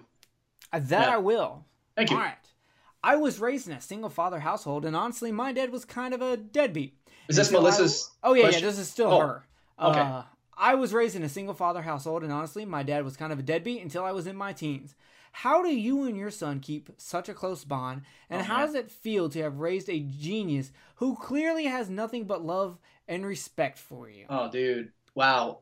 Okay, I could probably go crazy on an answer like this. I'm gonna keep it short. Uh, Like you, look, I mean, yeah, yeah, right, exactly. Dude, he's like he's already grown like a couple inches within the past couple months. Like, like now when I wear my biker boots that like uh, get me up to like what five, like uh, elevate me up an inch, he's like still like taller than that now, and it's like shh, like. But his uncle's like six four, so yeah, fair enough. So on his mom's side, uh, so I feel very lucky to have a teenager who still thinks the world of me. Like, oh, homies, everybody. I remember being 14 and seeing the way some of my friends would like cuss their parents out and scream at them and all that. I couldn't imagine if Skylar and I had that type of relationship. I I just do my best to show him I've always been there. I've always fought for him, especially back in the custody days. I always have his back, and he knows it. He knows he can count on me. He knows he's my whole world. It's it's just been us for so long. And you know, even when there have been women sort of interspersed in there, uh, he's only met two of them because I don't. He's not in the equation when I date, like unless they make it past a certain point. And uh, it, even then, though, it's still us. It's kind of an exclusive club, and maybe that's maybe that's hard for the girl to accept. It's something I should think about in a future relationship. But in, in any case, like I, I really don't know how it happened, but that kid is turning out to be a good man. And best of all, he has a strong sense of who he is as a person. And so I guess if anything, that's what I've worked hard to instill in him, and I'm just proud. So, yeah. Yeah, Uh, Little Watt is is is awesome. In fact, uh, one of the things I, I like about Little Watt is when you when uh, you talk about him and you'll talk about how he doesn't even like cuss with his friends. Nope, he won't do it. He, he, That's he, just he the kind of person he is.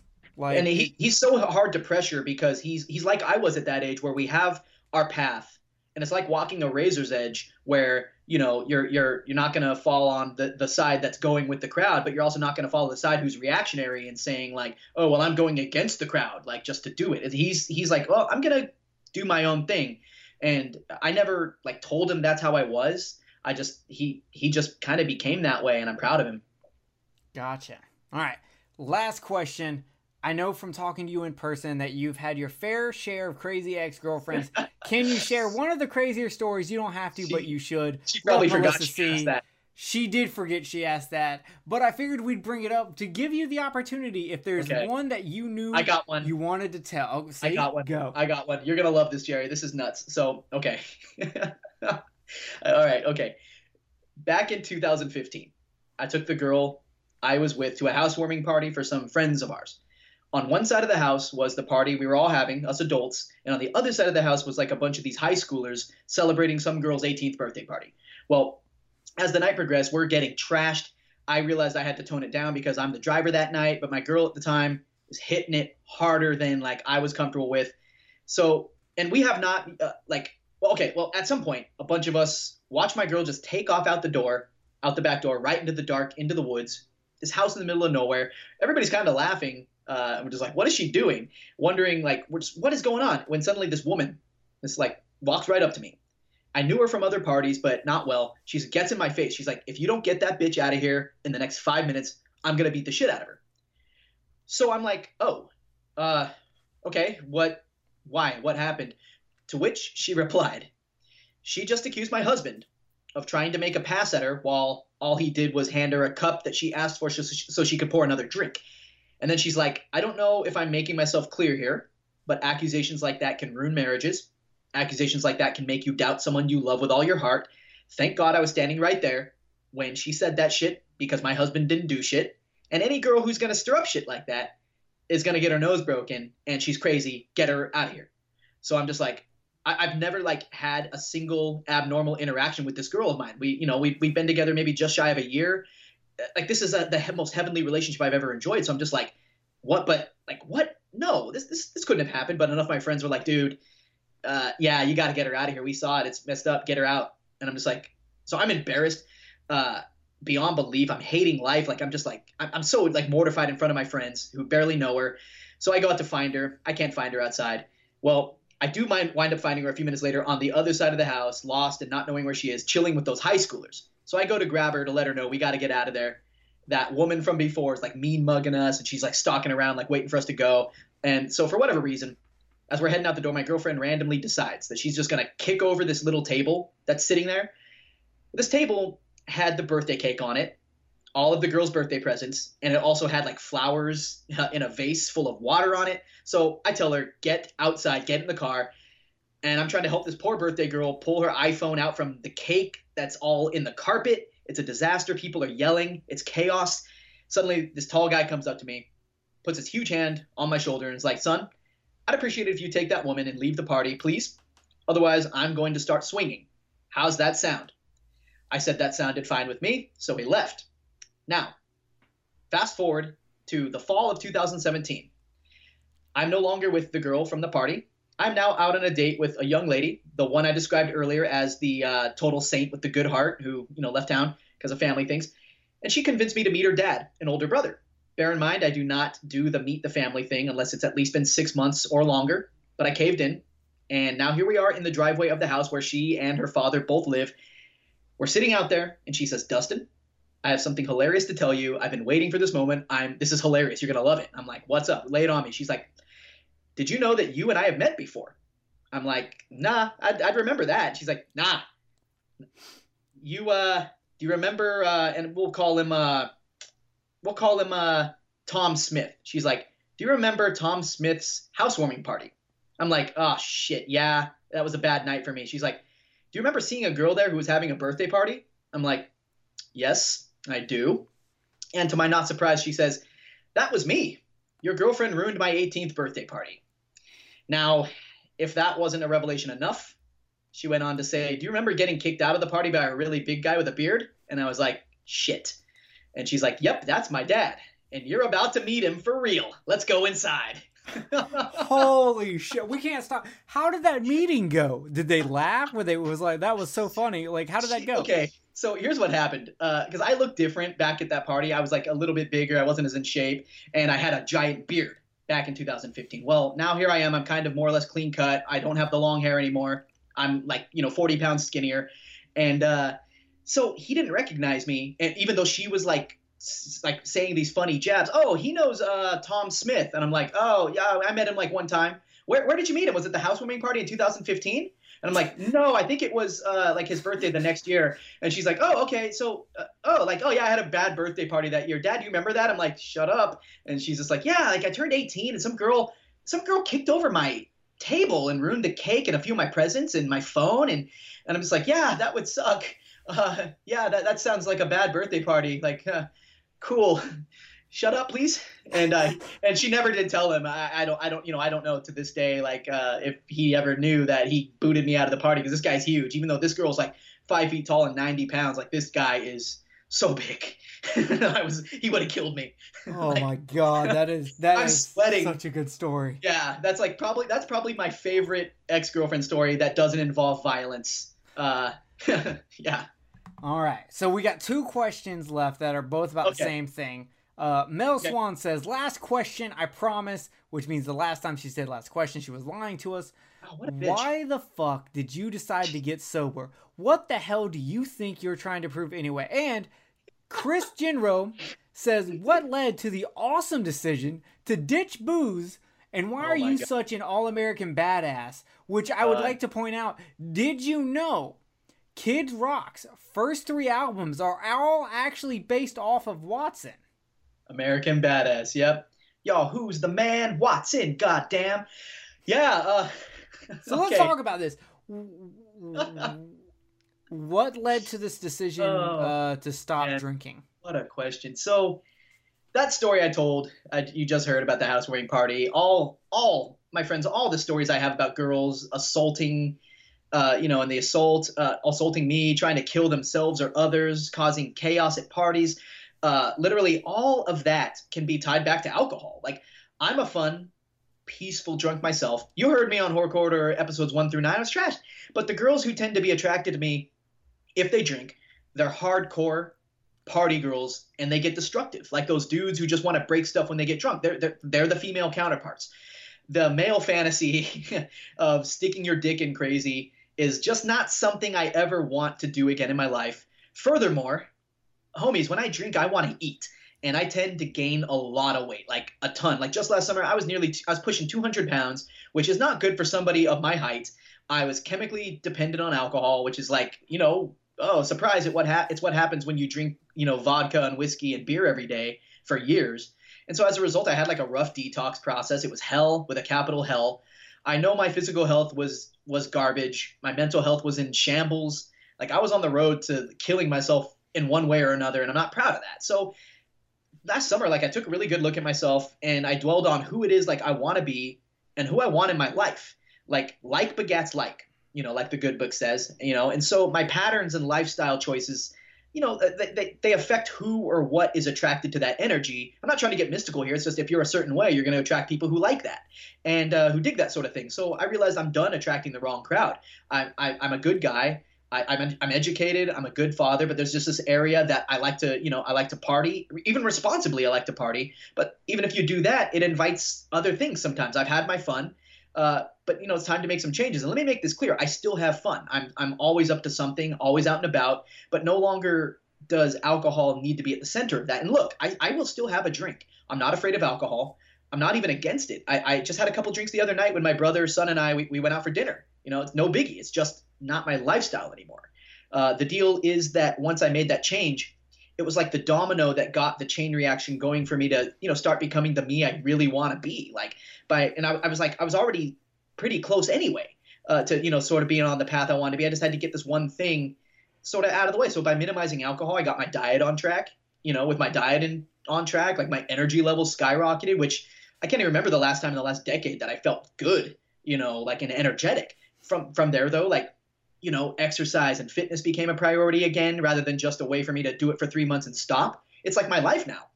Hell, You know, like I said, I dropped like 40 plus pounds this summer, you know, like maybe closer to 50.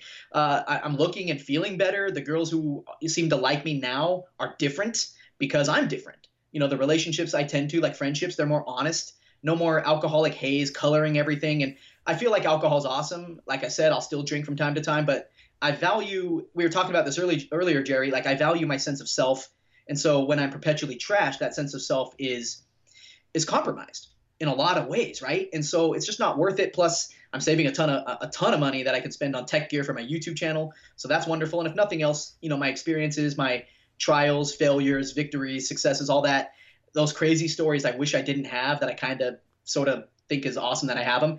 Those things might even be able to help somebody down the line who's looking to get on track themselves. And if I can help one person find true north for even a second, man, like that's as good as gold. So that's uh my, the short answer.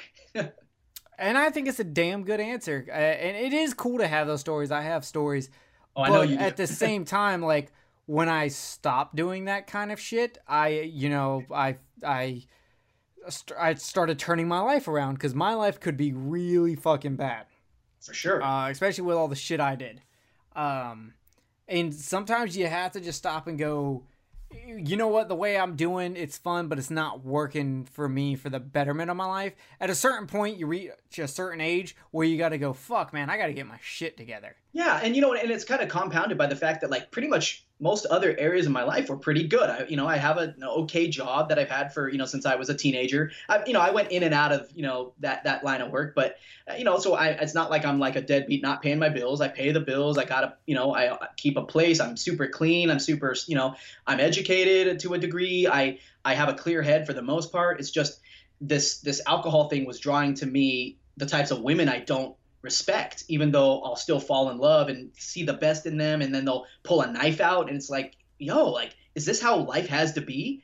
And if I cut alcohol out, I would have never attracted girls like that. Those party girls who, you know, see something stable in me and then just want to party it out and then you know crazy stuff wind, winds up happening i'm sure tons of chicks have been there too like where you know they get that drunk boyfriend who punches holes in the wall like that's not cool like you know or maybe he hits them maybe it only happens once or maybe he just breaks windows and you're just scared and you know it's to the point sometimes where i'm like man this is these aren't the types of friends i always want to be attracting you know plus i dj at a, at a at the you know only karaoke bar in town here so everybody knows me so sometimes if i'm trashed and you know sort of making a spectacle of myself it's always pretty, you know, I'm never super undignified, but like if they see that behavior, oh, they're like, shit, I'm a party girl too, dude. We're gonna get along. But if they see somebody who's a little more got their faculties kind of, you know, sort of, you know, under control, you know, I might not attract that type of chick anymore, and I'm fine with that. I, I had fun. It's great, but I, you know, and I'm not like sitting here saying I'm ready to settle down. No, I'm not. I think a girl would hate me right now for being gone.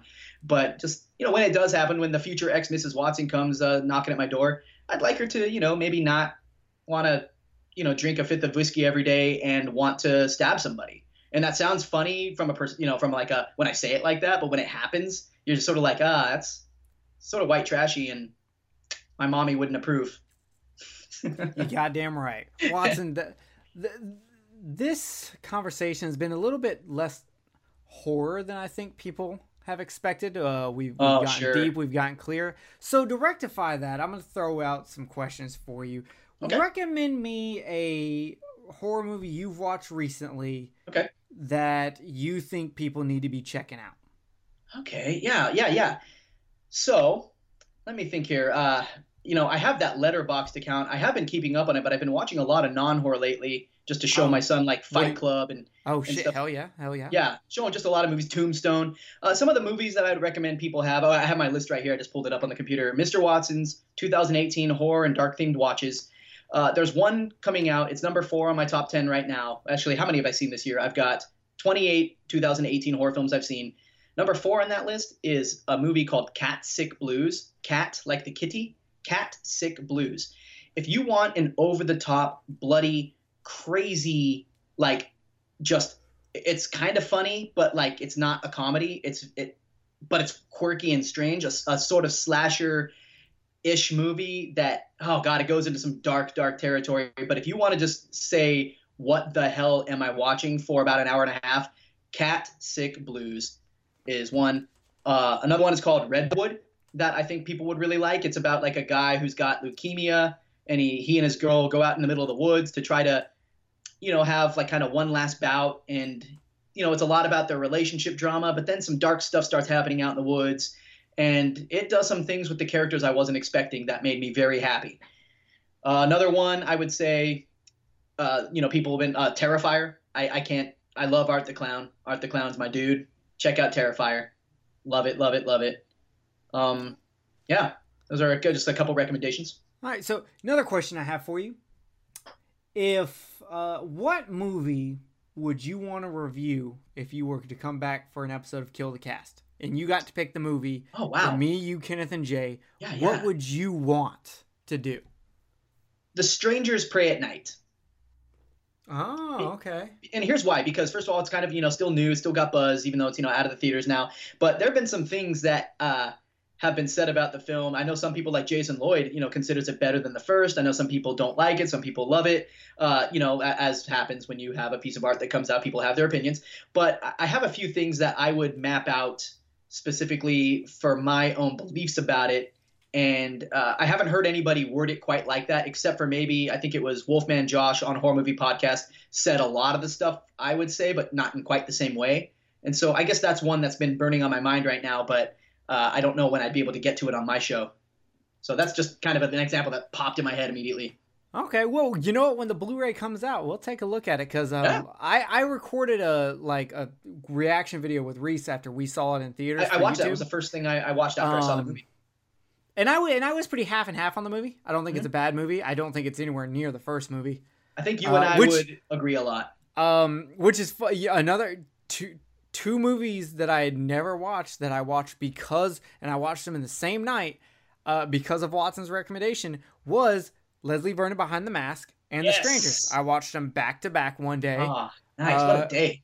based off Watson's review. If I listen to a podcast and uh, they they could do two things that make me love them. One, something Watson mentioned earlier, which is if they make you want to join the conversation, they are doing a good job. Unless you just want to cuss them out, then they're doing a bad job. Yeah, but if, sure. but if you want to answer them back, like they have a critique and you're like, well, no, but here's this, you know, or you're like, oh my god, you're so right. Have you thought about this? All like when they make you want to actively join the conversation in a positive way, amazing. The Yeah. second thing they can do is if they reviewed a movie in a way where I have not seen that movie, but now I 100% have to watch it, where I am willing to that day pay money because I I think I rented them both off Amazon Prime.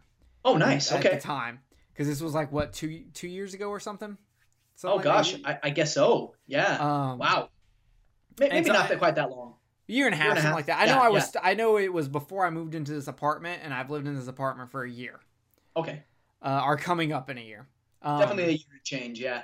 So like that's something like like or even there's times where like I remember when uh Skeleton Crew did their Hostel retrospective, I immediately went online and ordered a fucking Hostel 1 and 2 Blu-ray combo pack cuz I was like, "You know what? I haven't seen those movies in forever. I want to watch them." Bam. So Yeah. Yeah. when a horror podcast can make you spend your money, they're Oh. doing a damn good job. Ah, rock and roll. Jeez. And there there's been quite a few times where uh listening to Horror Corridor, I have been like, I've got to spend money. Ah, dude. Right. Right on. Jeez. So Horror Corridor is is a podcast that even if uh, it only comes out four times a year, yeah. every single time it comes out, I will be there day one to fucking listen. Uh, It I, is- thank you. It is a, a, a damn good show. You will learn something from it. It's a show that I feel you can go back and listen to just because, like, for instance, the Ghostbusters episode, I have listened to that episode three times. Oh wow. And every time I have picked something new that, like, just didn't catch me the first time. oh wow. That, and, that's, that's and, awesome. and that I want to look into more. Uh, I think it's one of the, the best reviews for Ghostbusters. It, it talked about shit I had never even thought. I didn't even know there were these right wing Republican uh uh versions of the movie that people have apparently Well, seen. like cracked.com or something came out with this video years ago that was talking about why the ghostbusters are really villains and why it's a re- republican right-wing propaganda and i, I was just kind of like i watched the video and they, they made a bunch of funny jokes but i was like and then i started looking around online and seeing reviews for people talking about like you know t- tying it to you know just reaganomics and these things and i'm just like okay and then I just i read up on it and you know and was just like okay I if when I make that podcast, if I ever do, Ghostbusters is gonna be the first episode because I got to talk about some shit. Uh, I don't believe that this this is like what the movie really is, and so I had to kind of combat that mindset that some people just kind of trying to turn something into something it's not. You know? Yeah, exactly. It's one of the it's it's you know rendering the artist like we were talking about Yeah. earlier. Yep. Um, so it, it is a podcast that I absolutely love. Thank you. Uh, and you've done, and if you want even more, Watson, he's done quite a bit of of uh, guest spots. What's one of your favorite guest spots you've done? Let's see. Uh, well, excluding the Last House on the Left one uh, on your show because God, that was a blast. Um, the I liked my. Let's see. Oh, geez. Uh, I've got. A, I've had a blast on everything I've done. Like My favorite guest spot for Yeah, you what- has been behind the mask review on That's Heads. that is probably yeah, and I'll tell you why because we. uh, Okay, I'm gonna go with that one too. Uh, also, I loved uh, being able to mingle with the guys from the Horrorcast uh, and, and gal from the Horrorcast, the horror gal from the Horrorcast. That was great. I, I hope there's still a thing. I, I think the Phantom Network is gone now, so I, I got to hit up Mark Nato. But um, the, the reason that the Exploding Heads one comes to mind, and not to insult anybody, it's just we planned that meticulously beforehand. It was one of those things where I we, we didn't want to make it just me guest starring they they like Dave and I were talking beforehand, and Dave's like, let's make this a crossover event where it's like our two shows meeting rather than a guest spot.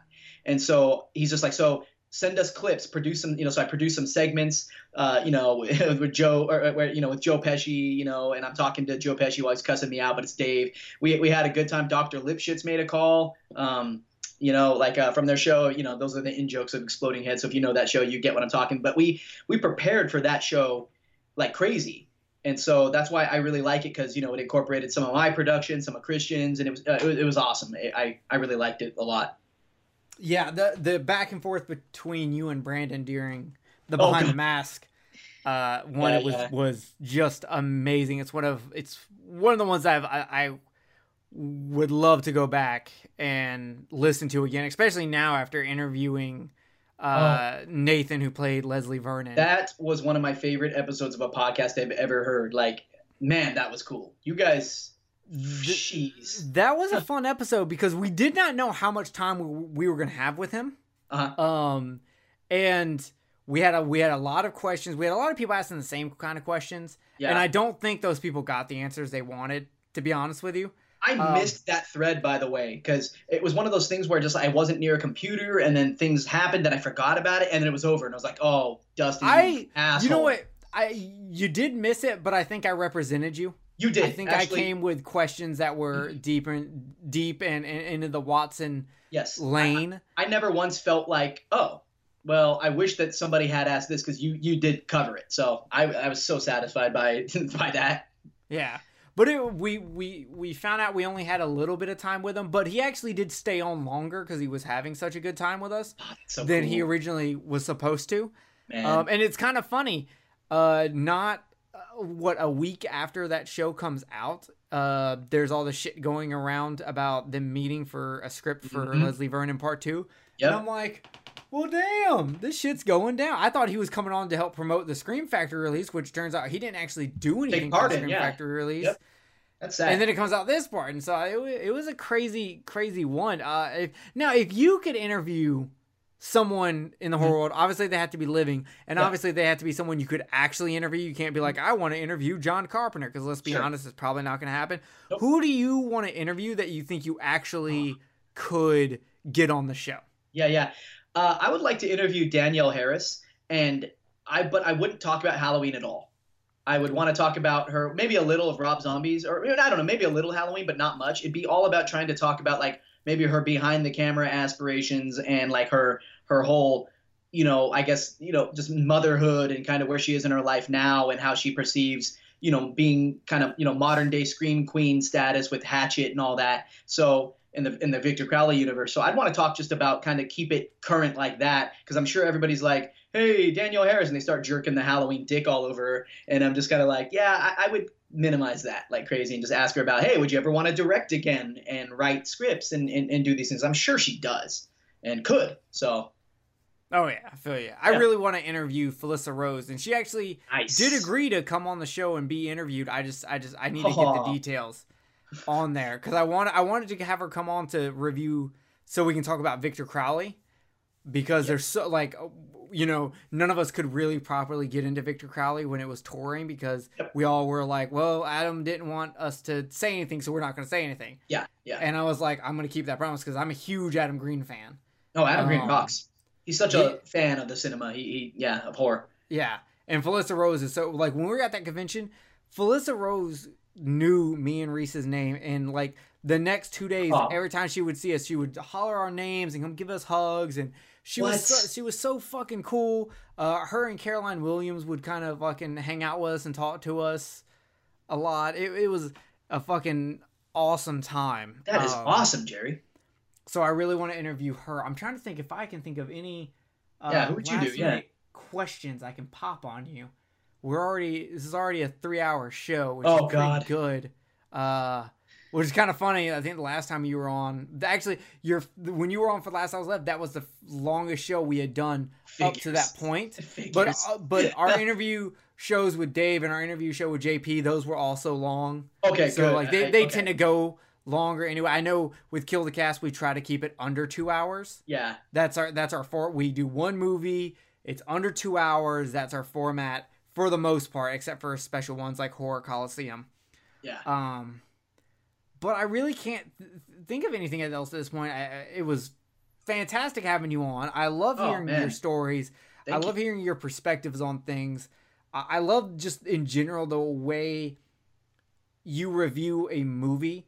Um, because not only do you try to be as unbiased as possible, But when you say like why people like a certain thing in a movie, you bring you do bring that psychological thing. Whether it's you talking about the nostalgia of Yeah, this yeah. movie and how that affects our vision of it, but in in general, it's just it's so great to listen to a show that is that informative.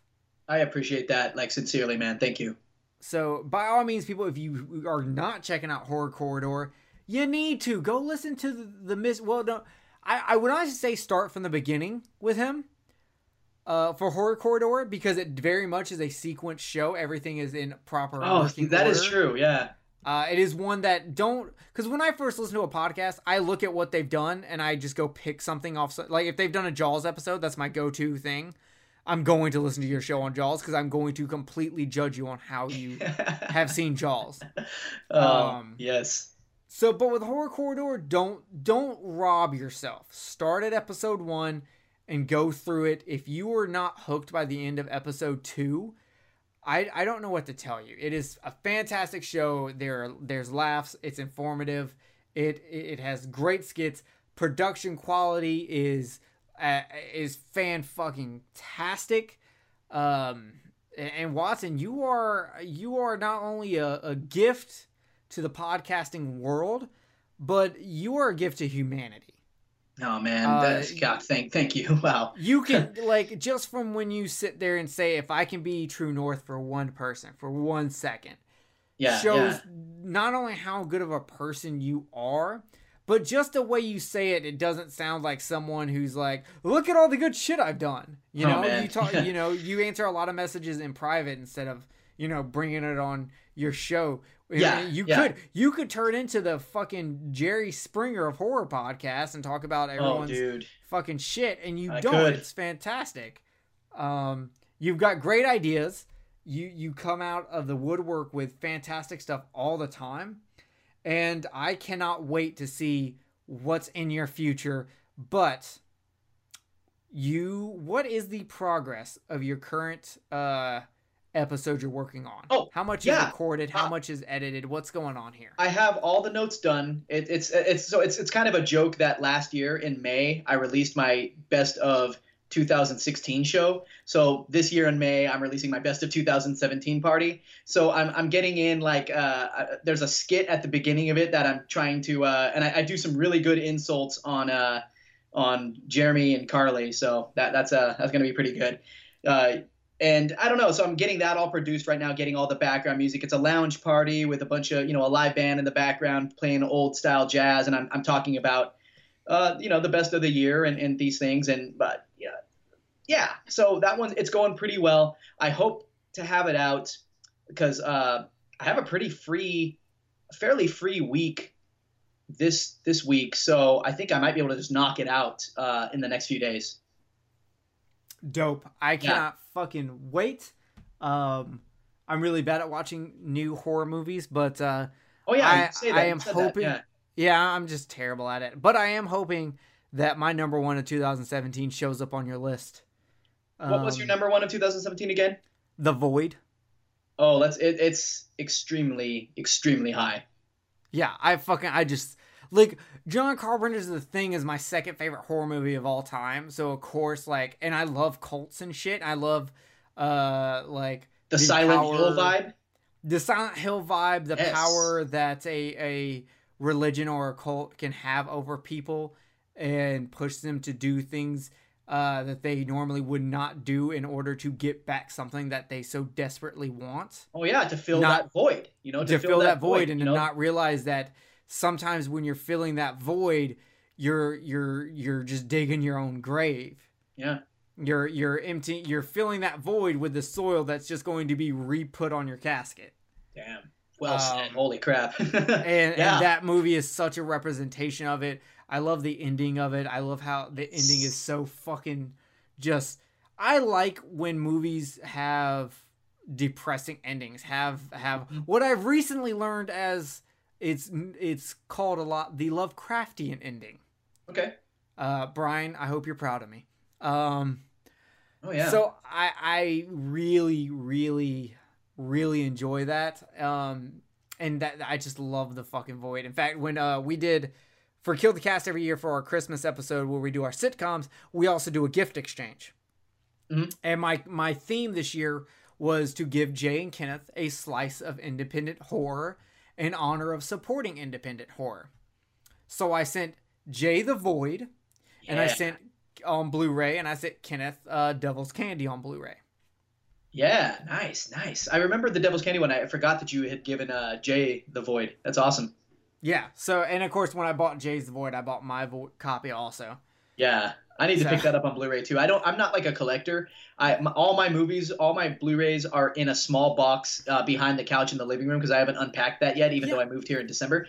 Uh, but like I I bought like Terrifier because I needed it. I bought uh.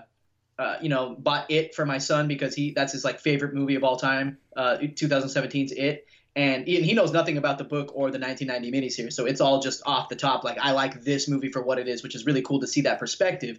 And uh, I gotta buy the Void. Like I, that's one I gotta pick up. Okay. So two questions out of that. Yeah. Uh, one, does do you have any intentions of showing your son the 1990s It?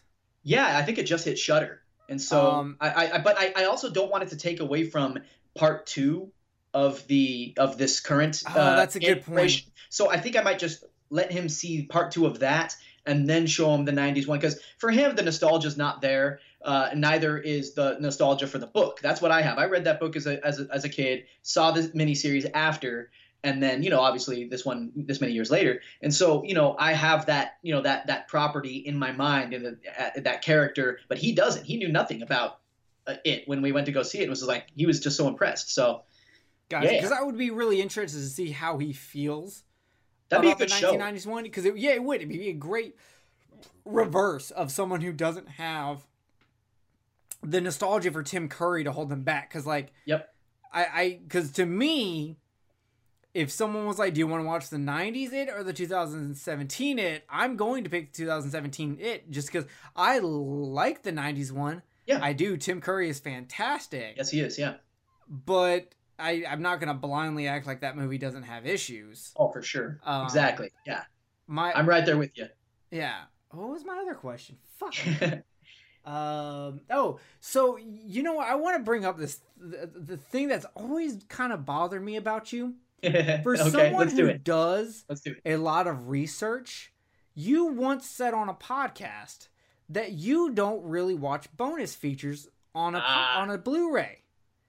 Yes For someone who does research So, so yeah. deeply, you don't listen. You said you've listened to like one or two commentaries, but you don't like listening to commentaries. You don't watch special features. You just go on YouTube and look up like interviews. Yeah, or, or I go read out written interviews. Now, this has changed of late. Um, starting around when I did the what is it, episode eleven of the show, which uh, which was crazy because I had episode ten done, my Halloween episode, and which was like the first time people had heard from me in months after like my just life blew up and every crazy stuff happened. Then I started doing episode 11 in December, realized I needed to do a Christmas episode, put 11 on hold, did the Christmas episode, episode 12, then finished uh, episode 11 later. Well, that was where I sort of realized, you know, I think, and, and for Krampus, I watched the uh, the the commentary on that too. I realized just how how great of a resource that is because oftentimes the interviews I would go read after the fact with you know with different magazines and different mm, different things will say a lot of that stuff anyway and it's all in one place. I don't know where it was Jerry that I had like a bad taste in my mouth about commentaries, but I've gotten over it. So it's something that if I do own the Blu-ray, I'll absolutely use it. Like for the Frighteners and for Scream on episode 11, oh gosh, I, I utilize that like crazy. I would hope so. Like it just it just it was crazy to me when I heard that. Like I can understand not being a collector Yeah, and not wanting to have like all that like because i'm a collector i like i love physical media i love special features i love going like i love that any point of time i can be like oh W- watson just uh reviewed uh uh night train of terrors or or Yeah. fucking uh, whatever the last house on left on a train is oh yeah, I've l'ultimo got the- treno della notte.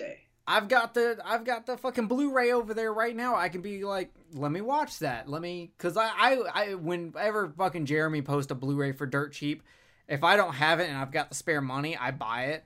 Nice. So or like I'll or I'll listen to podcasts and I have and I'll just put it on my Amazon wish list for a movie.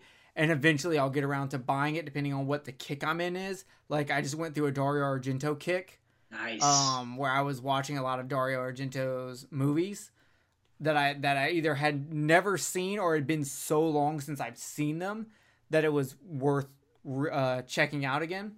I love Argento, man. Holy crap. I like Argento because I like um I like I like mystery movies Mhm. and like if thrillers are are uh, crime stories with an edge, then giallos are mysteries with an edge. Oh, nice. Well said. And you know what's crazy is I don't love giallos. I- I'm starting to try, to try to give them a better a better chance because I like Italian horror, but giallos is like a the giallo or gialli, I guess if for plural, plural pluralizing it. Uh, but giallo films, like I, I just I have a resistance a resistance here's, there. Here's my problem with them. Almost all of the time, whoever is revealed as the killer at the end makes no fucking sense, and there doesn't really seem to be that many clues as to who the actual killer is. Yeah, so it's yeah. not like you can solve the mystery, even though the whole time it's a mystery. Oh, for sure. um, Yeah. Did you ever see the editor, Jerry, Uh, the editor uh, from 2015? No, I've seen Evil Oh. Ed. Listen, you got to. It's by the same people who did uh, who did the Void. Uh, well, not the same. Like, uh, yeah, the same people who worked on the Void. Uh, you know, or the editor worked on the Void. It's like not the exact same director and writer, but like it's all. Or is it? Uh, not the same director, but I think same writer, same production company anyway. Astron Six. The editor is a a very meta take on and a kind of and a parody sort of of gialli of Gia- giallo films and holy crap is it ever amazing like you'll if you know enough about the giallo films to notice their you know their quirks and their mistakes and the kind of the things they do in their formula and you watch this you're gonna just you're gonna die laughing and and be appreciative of the filming techniques because it's brilliant Gotcha. Well, the Blu-ray is 1839, and I'm adding it to my wish list. i think okay nice i was gonna say i think it even could be on like Shudder maybe eh, don't quote me on that i suck at looking at Shudder even though i have it No, it's it's available for rent on Amazon, and I Oh, have okay. Shudder, so it would tell. I have Ah. Shudder through Amazon, so it would tell Oh. me available through Shudder. Um, but I will I will put that on the list and, and yeah and and for, look for somebody into. Exactly. For somebody like like I am, who I, I don't love, you know, the giallo films. I I love that movie. It's brilliant. Yeah. And I it- don't- It, it has love for the genre too. It's not like hating on it. That's not why I like it. You know. So Yeah, I don't love giallo films, but I do like them. I do like, like I've I've I got to watch my Cat O' Nine Tails. I've got sitting over here from the Arrow release, but I haven't watched it yet. Um, so I, I've got to get into that and, and check it out. I kind of bounce between what I'm going to watch because I actually am not like a lot of y'all. I do not watch as many movies as y'all. I watch nowhere close as many movies as y'all. But you know, I've got I've got a relationship that you know I've uh, relationship. I've got my projects. oh sure. You know, I've got so much shit going on that it, sometimes it's Yeah. hard. But I can't believe I've seen as many. Oh, I'm sorry. I didn't mean to inter- interrupt. Oh, you're good. I was just saying with me stepping away from Facebook because I, I I was I'm I'm a Facebook addict, uh, Sure, but. I've been stepping away from it uh, a bit more, uh, taking on you know following uh, you and Dave Z with y'all stepping away from it. It's been easier to kind of get more movies in, but here lately I've For been sure. mostly watching movies on Laserdisc because I That's have a awesome. Laserdisc player now. Oh, yeah, you have the Frighteners on Laserdisc, right? I do. It's so Yes, fucking yes, pretty. Oh gosh, that's so cool. And uh, yeah, like you know, just with the social media thing is like I, I just got Instagram, not for the show, just for myself, and, and you know, just kind of trying to get used to it. But I yeah, like Dave and you know, Dave and me, just both not even talking to each other, just around the same time. We're just kind of like, ah, I'm gonna get on for a few minutes a day, if that. I think he gets on only a couple times a week. Yeah, he Uh, gets on like three days a week. Yeah, I skip days sometimes just because I. You know, I don't know. It's it's it, it can be too much sometimes. I'm not getting a lot done, and I forget. Sometimes I legit forget. Uh, but also, you know, I am trying to get more movies in because I'm not like like Chris Genro or Mark Nato from uh, the Horrorcast, where they got in like 300 something horror movies of like 2017 horror movies last year. I got in like 106 of them, I think, which was uh, which was like 50 fewer than I did the year before. This I year, think I got in twelve. Oh wow. Okay. So geez. Okay. Because like this year I, I've watched 28 uh, 2018 horror movies and not much more except for just Skylar and I. I'm trying to show him like movies like The Big Lebowski, Tombstone, Fight Club, you know, Terminator One and Two. Just trying to bring him through the cinema sort of like know, that. I, I- speaking of that, going off um non horror movies that you're showing your kid, Yeah, yeah. Uh, I want to say that I think uh, I know of some that you should be uh, adding to that. Oh, tell do tell it. Um, so one, what does he know about um, Ray Harryhausen? You know what? I'm not, Uh, not, not fucking Ray Harryhausen. Oh, okay.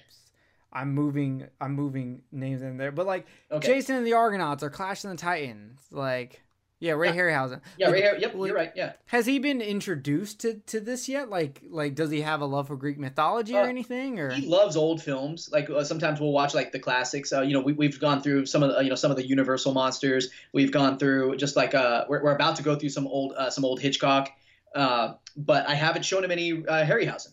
That'd be awesome. I'd love to see some Harryhausen. Has have you brought him to the world of Mel Brooks yet? No, not yet.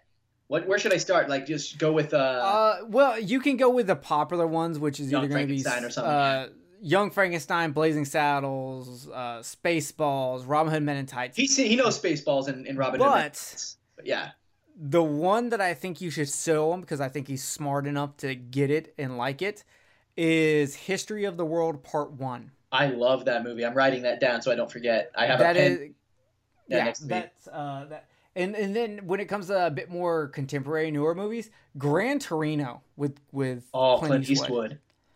I'm Like that that is just a movie that like I think everyone should watch because it can show like it shows a old world stuck in his ways, uh, you know, slightly racism thing, Yeah, and the uh, progression. of adapting that. and yeah, adapting and changing to um another culture, and I think it's I think it's just one of those movies that that is just in general a beautiful like film that I do, doesn't get talked about, and I think it's like one of I guess not. like one of the best movies out there. Oh, nice.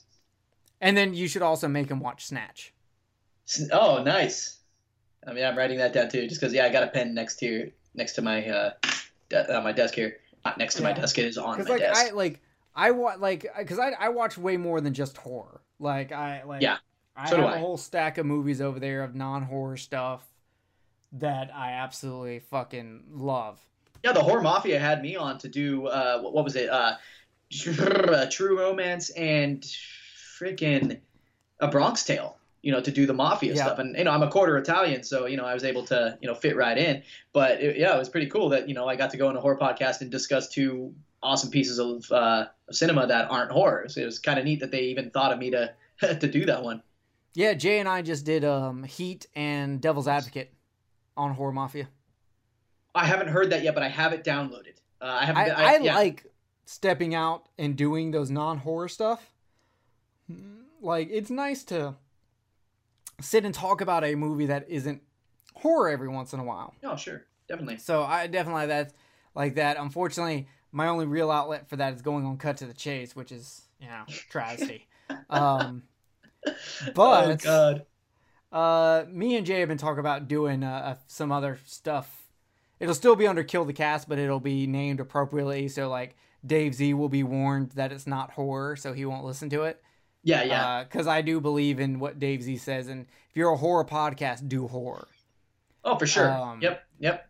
So I I. I, but I don't. I I'm more loose with what's under the horror umbrella than Dave is. Sure, sure. Um, but we agree on that. That's why like the underwater kaiju from outer space show is a set. It's still under the Kill the Cast brand, but it's a separate show so that if someone doesn't give a fuck about you know people in rubber monster suits, they're not. they they don't have to be bothered with it. They can Sure, you sure. know watch whatever they want to watch. So it'll work out. So hopefully, uh, guys, in May we will have a new horror corridor. Uh, but they need to know where they can get horror corridor. So Yeah, Watson, yeah. drop that knowledge. Yeah, yeah. Well, if you want to get into contact with me for whatever reason, if you're familiar with the show, if you you know maybe want to be, maybe you want to, maybe you heard an episode, you're like, yo, I got to get in contact with this gangster. Hit me up at uh, what is my email? It's been a long time since I've done this. It's uh, at Mr. Watson at horrorcorridor.com. That's M I S T E R. Uh, uh, W A T. Shit, I fucked up the the, the cool thing. I, I think you're go, better at this drunk than you are sober. I am. Holy crap, that's crazy. Yeah, M I S T E R W A T S O N at H O R R O R C O R R I D O R dot com. There we go. I redeemed myself. And yeah, shoot me a message if you want. Uh, talk about your personal life if you want. And but if you don't tell me, if you say don't put this on the, sh- if you don't say don't put this on the show, it's gonna go on. So make sure you clarify because I, I got confused. One guy was telling me about his like pending divorce, and I was like, hmm. I don't think I'm gonna put this on my show about the strangers. Uh, so yeah, it's pretty crazy for that. Also, yeah, check me out on Facebook. There used to be a website uh, for horrorcorridor.com, but it's in stasis right now because my son and I are planning to do something else with it. So right now, just find me on Facebook, Horror Corridor, in groups. Uh, now there's a page you can like. That's not me. That's something else. It's a page you can join, join up, and you know get in on the horror conversation. That uh, a lot of people are on there, and, and we have thought-provoking content all the time. It's neat. I like it, and I'd like to hear from you. You know, I would like to sign an exclusivity deal right now. Yeah. For uh, having you and Little Watt guest star together on a Kill the Cast show. The only Oh, wow. exception being that uh, the the the only exception I'll accept is if it's with Dave and his and, and Frankie. I will Fair enough. take that they that they deserve it more. But I would like to have you and Little Watt on at the same time to review a movie on on Kill the Cast. That would be so awesome. Did he see? He saw Strangers Prey at Night, right? Yes, we, we watched it together. Yeah. Okay, well, when the Blu-ray comes out, because I, I know I'll probably be picking that up, we should all look at sitting down and, Yes. and doing an episode. Let's do it. I'm in. uh, I would love to have Little Watt on the show. I like him. I, like I said, I think he's a smart dude. Uh, plus, I want to see if I can bribe him live on the show to cuss. oh so- no. With that, he uh he knows your show too because of that commercial I made, the kill the cast, kill the cast. And so he, I when I told him tonight, I know I need to make a couple changes to it for you or something like that down the line. But uh he you you know what's Yeah. funny? I actually told the guys that I wanted to get with you to work out a brand new commercial. oh sweet, like me and you kind of come up with an idea or something for a new commercial I'd be happy to. and, and and have you do it um Definitely. That was me just being trashed, and you asked me to do that audio clip. Like, just, it was basically, hi, I'm Mr. Watson, and you're listening to Kill the Cast. But instead, I was like trash, and I was like, huh, what if I said this shit? And then, then I wrote a script, and then, like, I was like, and then when I did the first thing, uh, you know, uh, are you tired of the cast? Like, sick of its casty ways? Well, kill the cast. And then I, like, I thought, oh my God, an echo. That's be it was fucking when you sent me that i was fucking dying. I was at work and i was like oh well you know what? I'm not i'm gonna go ahead and fucking listen to it. And i listened to it and i immediately was like sending that shit to jay and kenneth. I was like guys Oh, man. fucking listen to this is so good. Uh anyway you were telling your son Yeah, about how great kill the cast yeah, that, so when, tonight even yes, absolutely. Tonight when I said, "Oh, hey, I just let you know, don't slam any doors in the house or whatever, because I'm gonna be, you know, rocking some kill the cast tonight," and he just he just goes, "Kill the cast, kill the cast, kill the cast," and we just we just started laughing. I was like, "That's the one." uh it's so fucking good i love that you and jamie knocked it out of the park because i had jamie Oh. do one also Yeah, And I know. she, Jamie, like- so good. man like i was so blown away by the work y'all did it is so fucking good Well, we, well, Um, we love you. We love you guys, and you know you're doing good work, and that's why it's so cool to be, you know, able to have a conversation like this that feels just so natural, despite the fact that you know some of these questions I knew about, a lot of them I didn't. It just because you're my friend, and I love the work you're doing. I like to be able to talk with you, and you know, and we have listeners who like you know sometimes what we're up to, and so hey, if they can get on on get in on it, it's it's pure rock and roll, and I'm in, man. Exactly. So, for everyone out there, my name is Jerry. Thank you for checking out Kill the Cast. Links in descriptions for about anything you would want Facebook groups, YouTube channels, uh, my home sex tape, uh, Watson's. Uh, I have a camera that's in Watson's uh, bedroom to show me Uh-oh. what he's doing at all times. Uh, thanks, Little Watt, for helping me out with that. Your Xbox One game is in the mail. Um, have you been surprised at how how much like little small like episode drops I've I've done for you? You Where I'm just like, are awesome. you are. aw- That's all I can say. You are awesome. and you of course can always check out uh, Mr. Watson in multiple places. Once again, links will be in descriptions for his stuff also. Thank you for joining us. Uh, we have had a blast here on this three hour extravaganza of an interview. I know a lot of you have been waiting for this interview. I hope it was everything you wanted. Uh, Watson, do you have any parting words? I love you all. We love you too. See you later, guys. I heed not that my earthly lot with little of earth in it. That years of love have been forgot in the hatred of a minute. I mourn not that the desolate are happier, sweet than I, but that you would sorrow for my fate, who am a passerby. In the darkest nights, clear by the light of the moonless leer, I peered through the sheer veneer of a broken mirror and I disappeared. And all of those who were near and all those who were dear rose not in fear but spoke with a sneer. How queer peace is no longer here. But I was close, more so even than most. Each separate dying ember of my telltale heart rot on the floor like a ghost. And now I'm engrossed. Never more morose, adios. You can have my beloved whipping post while I join the ranks of the heavenly hosts. Even now, I'm weeping for sins for which I'll never atone. And never have I been shown forgiveness for anything, even my own. So, how can a man hoping to be redeemed not reap the seeds he has sown? When the inevitable harvesting goes in thoughts you can make me my crown and they give me my throne. But I'm no ruler of a kingdom with a name known. A broken subject you keep only to disown. I can't awaken my heart to feel joy at the same tone. All that I loved, I loved alone. Sometimes the doors that you walk through close and then they lock you out into the dark and then it's got you. And no matter how hard you knock you, no it blocks you and mocks you. There's no one even inside you could talk to. That old you is dead, I swear. It's not you. Now in this passing dread, beside a prayer. If you want to, maybe he'll answer and maybe he won't care. But if he thought to, he'd say, turn away from that old world that forgot you. In this pit, the pendulum swings forth and back. Will fate strings become warped snap? It's the end of all these things and no more than that. The wit and wisdom of kings who spring and ignore attack is but a swan song to which they seem to cling and sing before the black eye. And Prince Prospero the Great, and Red Death awaits, so I'll take great pains to hide my face in this place until the plague abates. There are open veins and gaping graves, yon level with luminous waves. And in my numerous days, I've seen the devil work in multitudinous ways. All that I've loved, all that I've seen, all that I've known is dead. I fall from above, sprawled in between, enthralled in moaning dread as I walk these dark streets. My heart beats, though it's been broken and bled. I admit my sweet defeats as the both of my wrists to greet the future instead. And now I travel this afterlife by roots obscure and lonely, on a path broad and wide, haunted by ill angels only. So light a candle for me, a vote of in the blast of hells, and maybe I'll find my way back from the dead. But behind me, the voice of the dark one yells. Sometimes the doors that you walk through close and then they lock you out into the dark, and then it's got you. And no matter how hard you knock you, no it blocks you, and mocks you. There's no one even inside you could talk to. That old you is dead, I swear. It's not you. Now in this passing dread, recite a prayer if you want to. Maybe he'll answer maybe he won't care. But if he thought to, he'd say, Turn away from that old world that forgot you. Cause sometimes when you look behind you and see what has defined you, you wanna forget, but it reminds you. And so you feel so very inclined to let all your demons find you, confine you, and in sweet darkness bind you.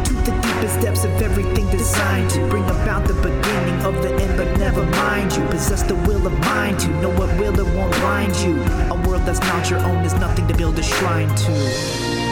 But this darkness, never flitting, still is sitting, still is sitting. The pallid bust of Pallas just above my chamber door.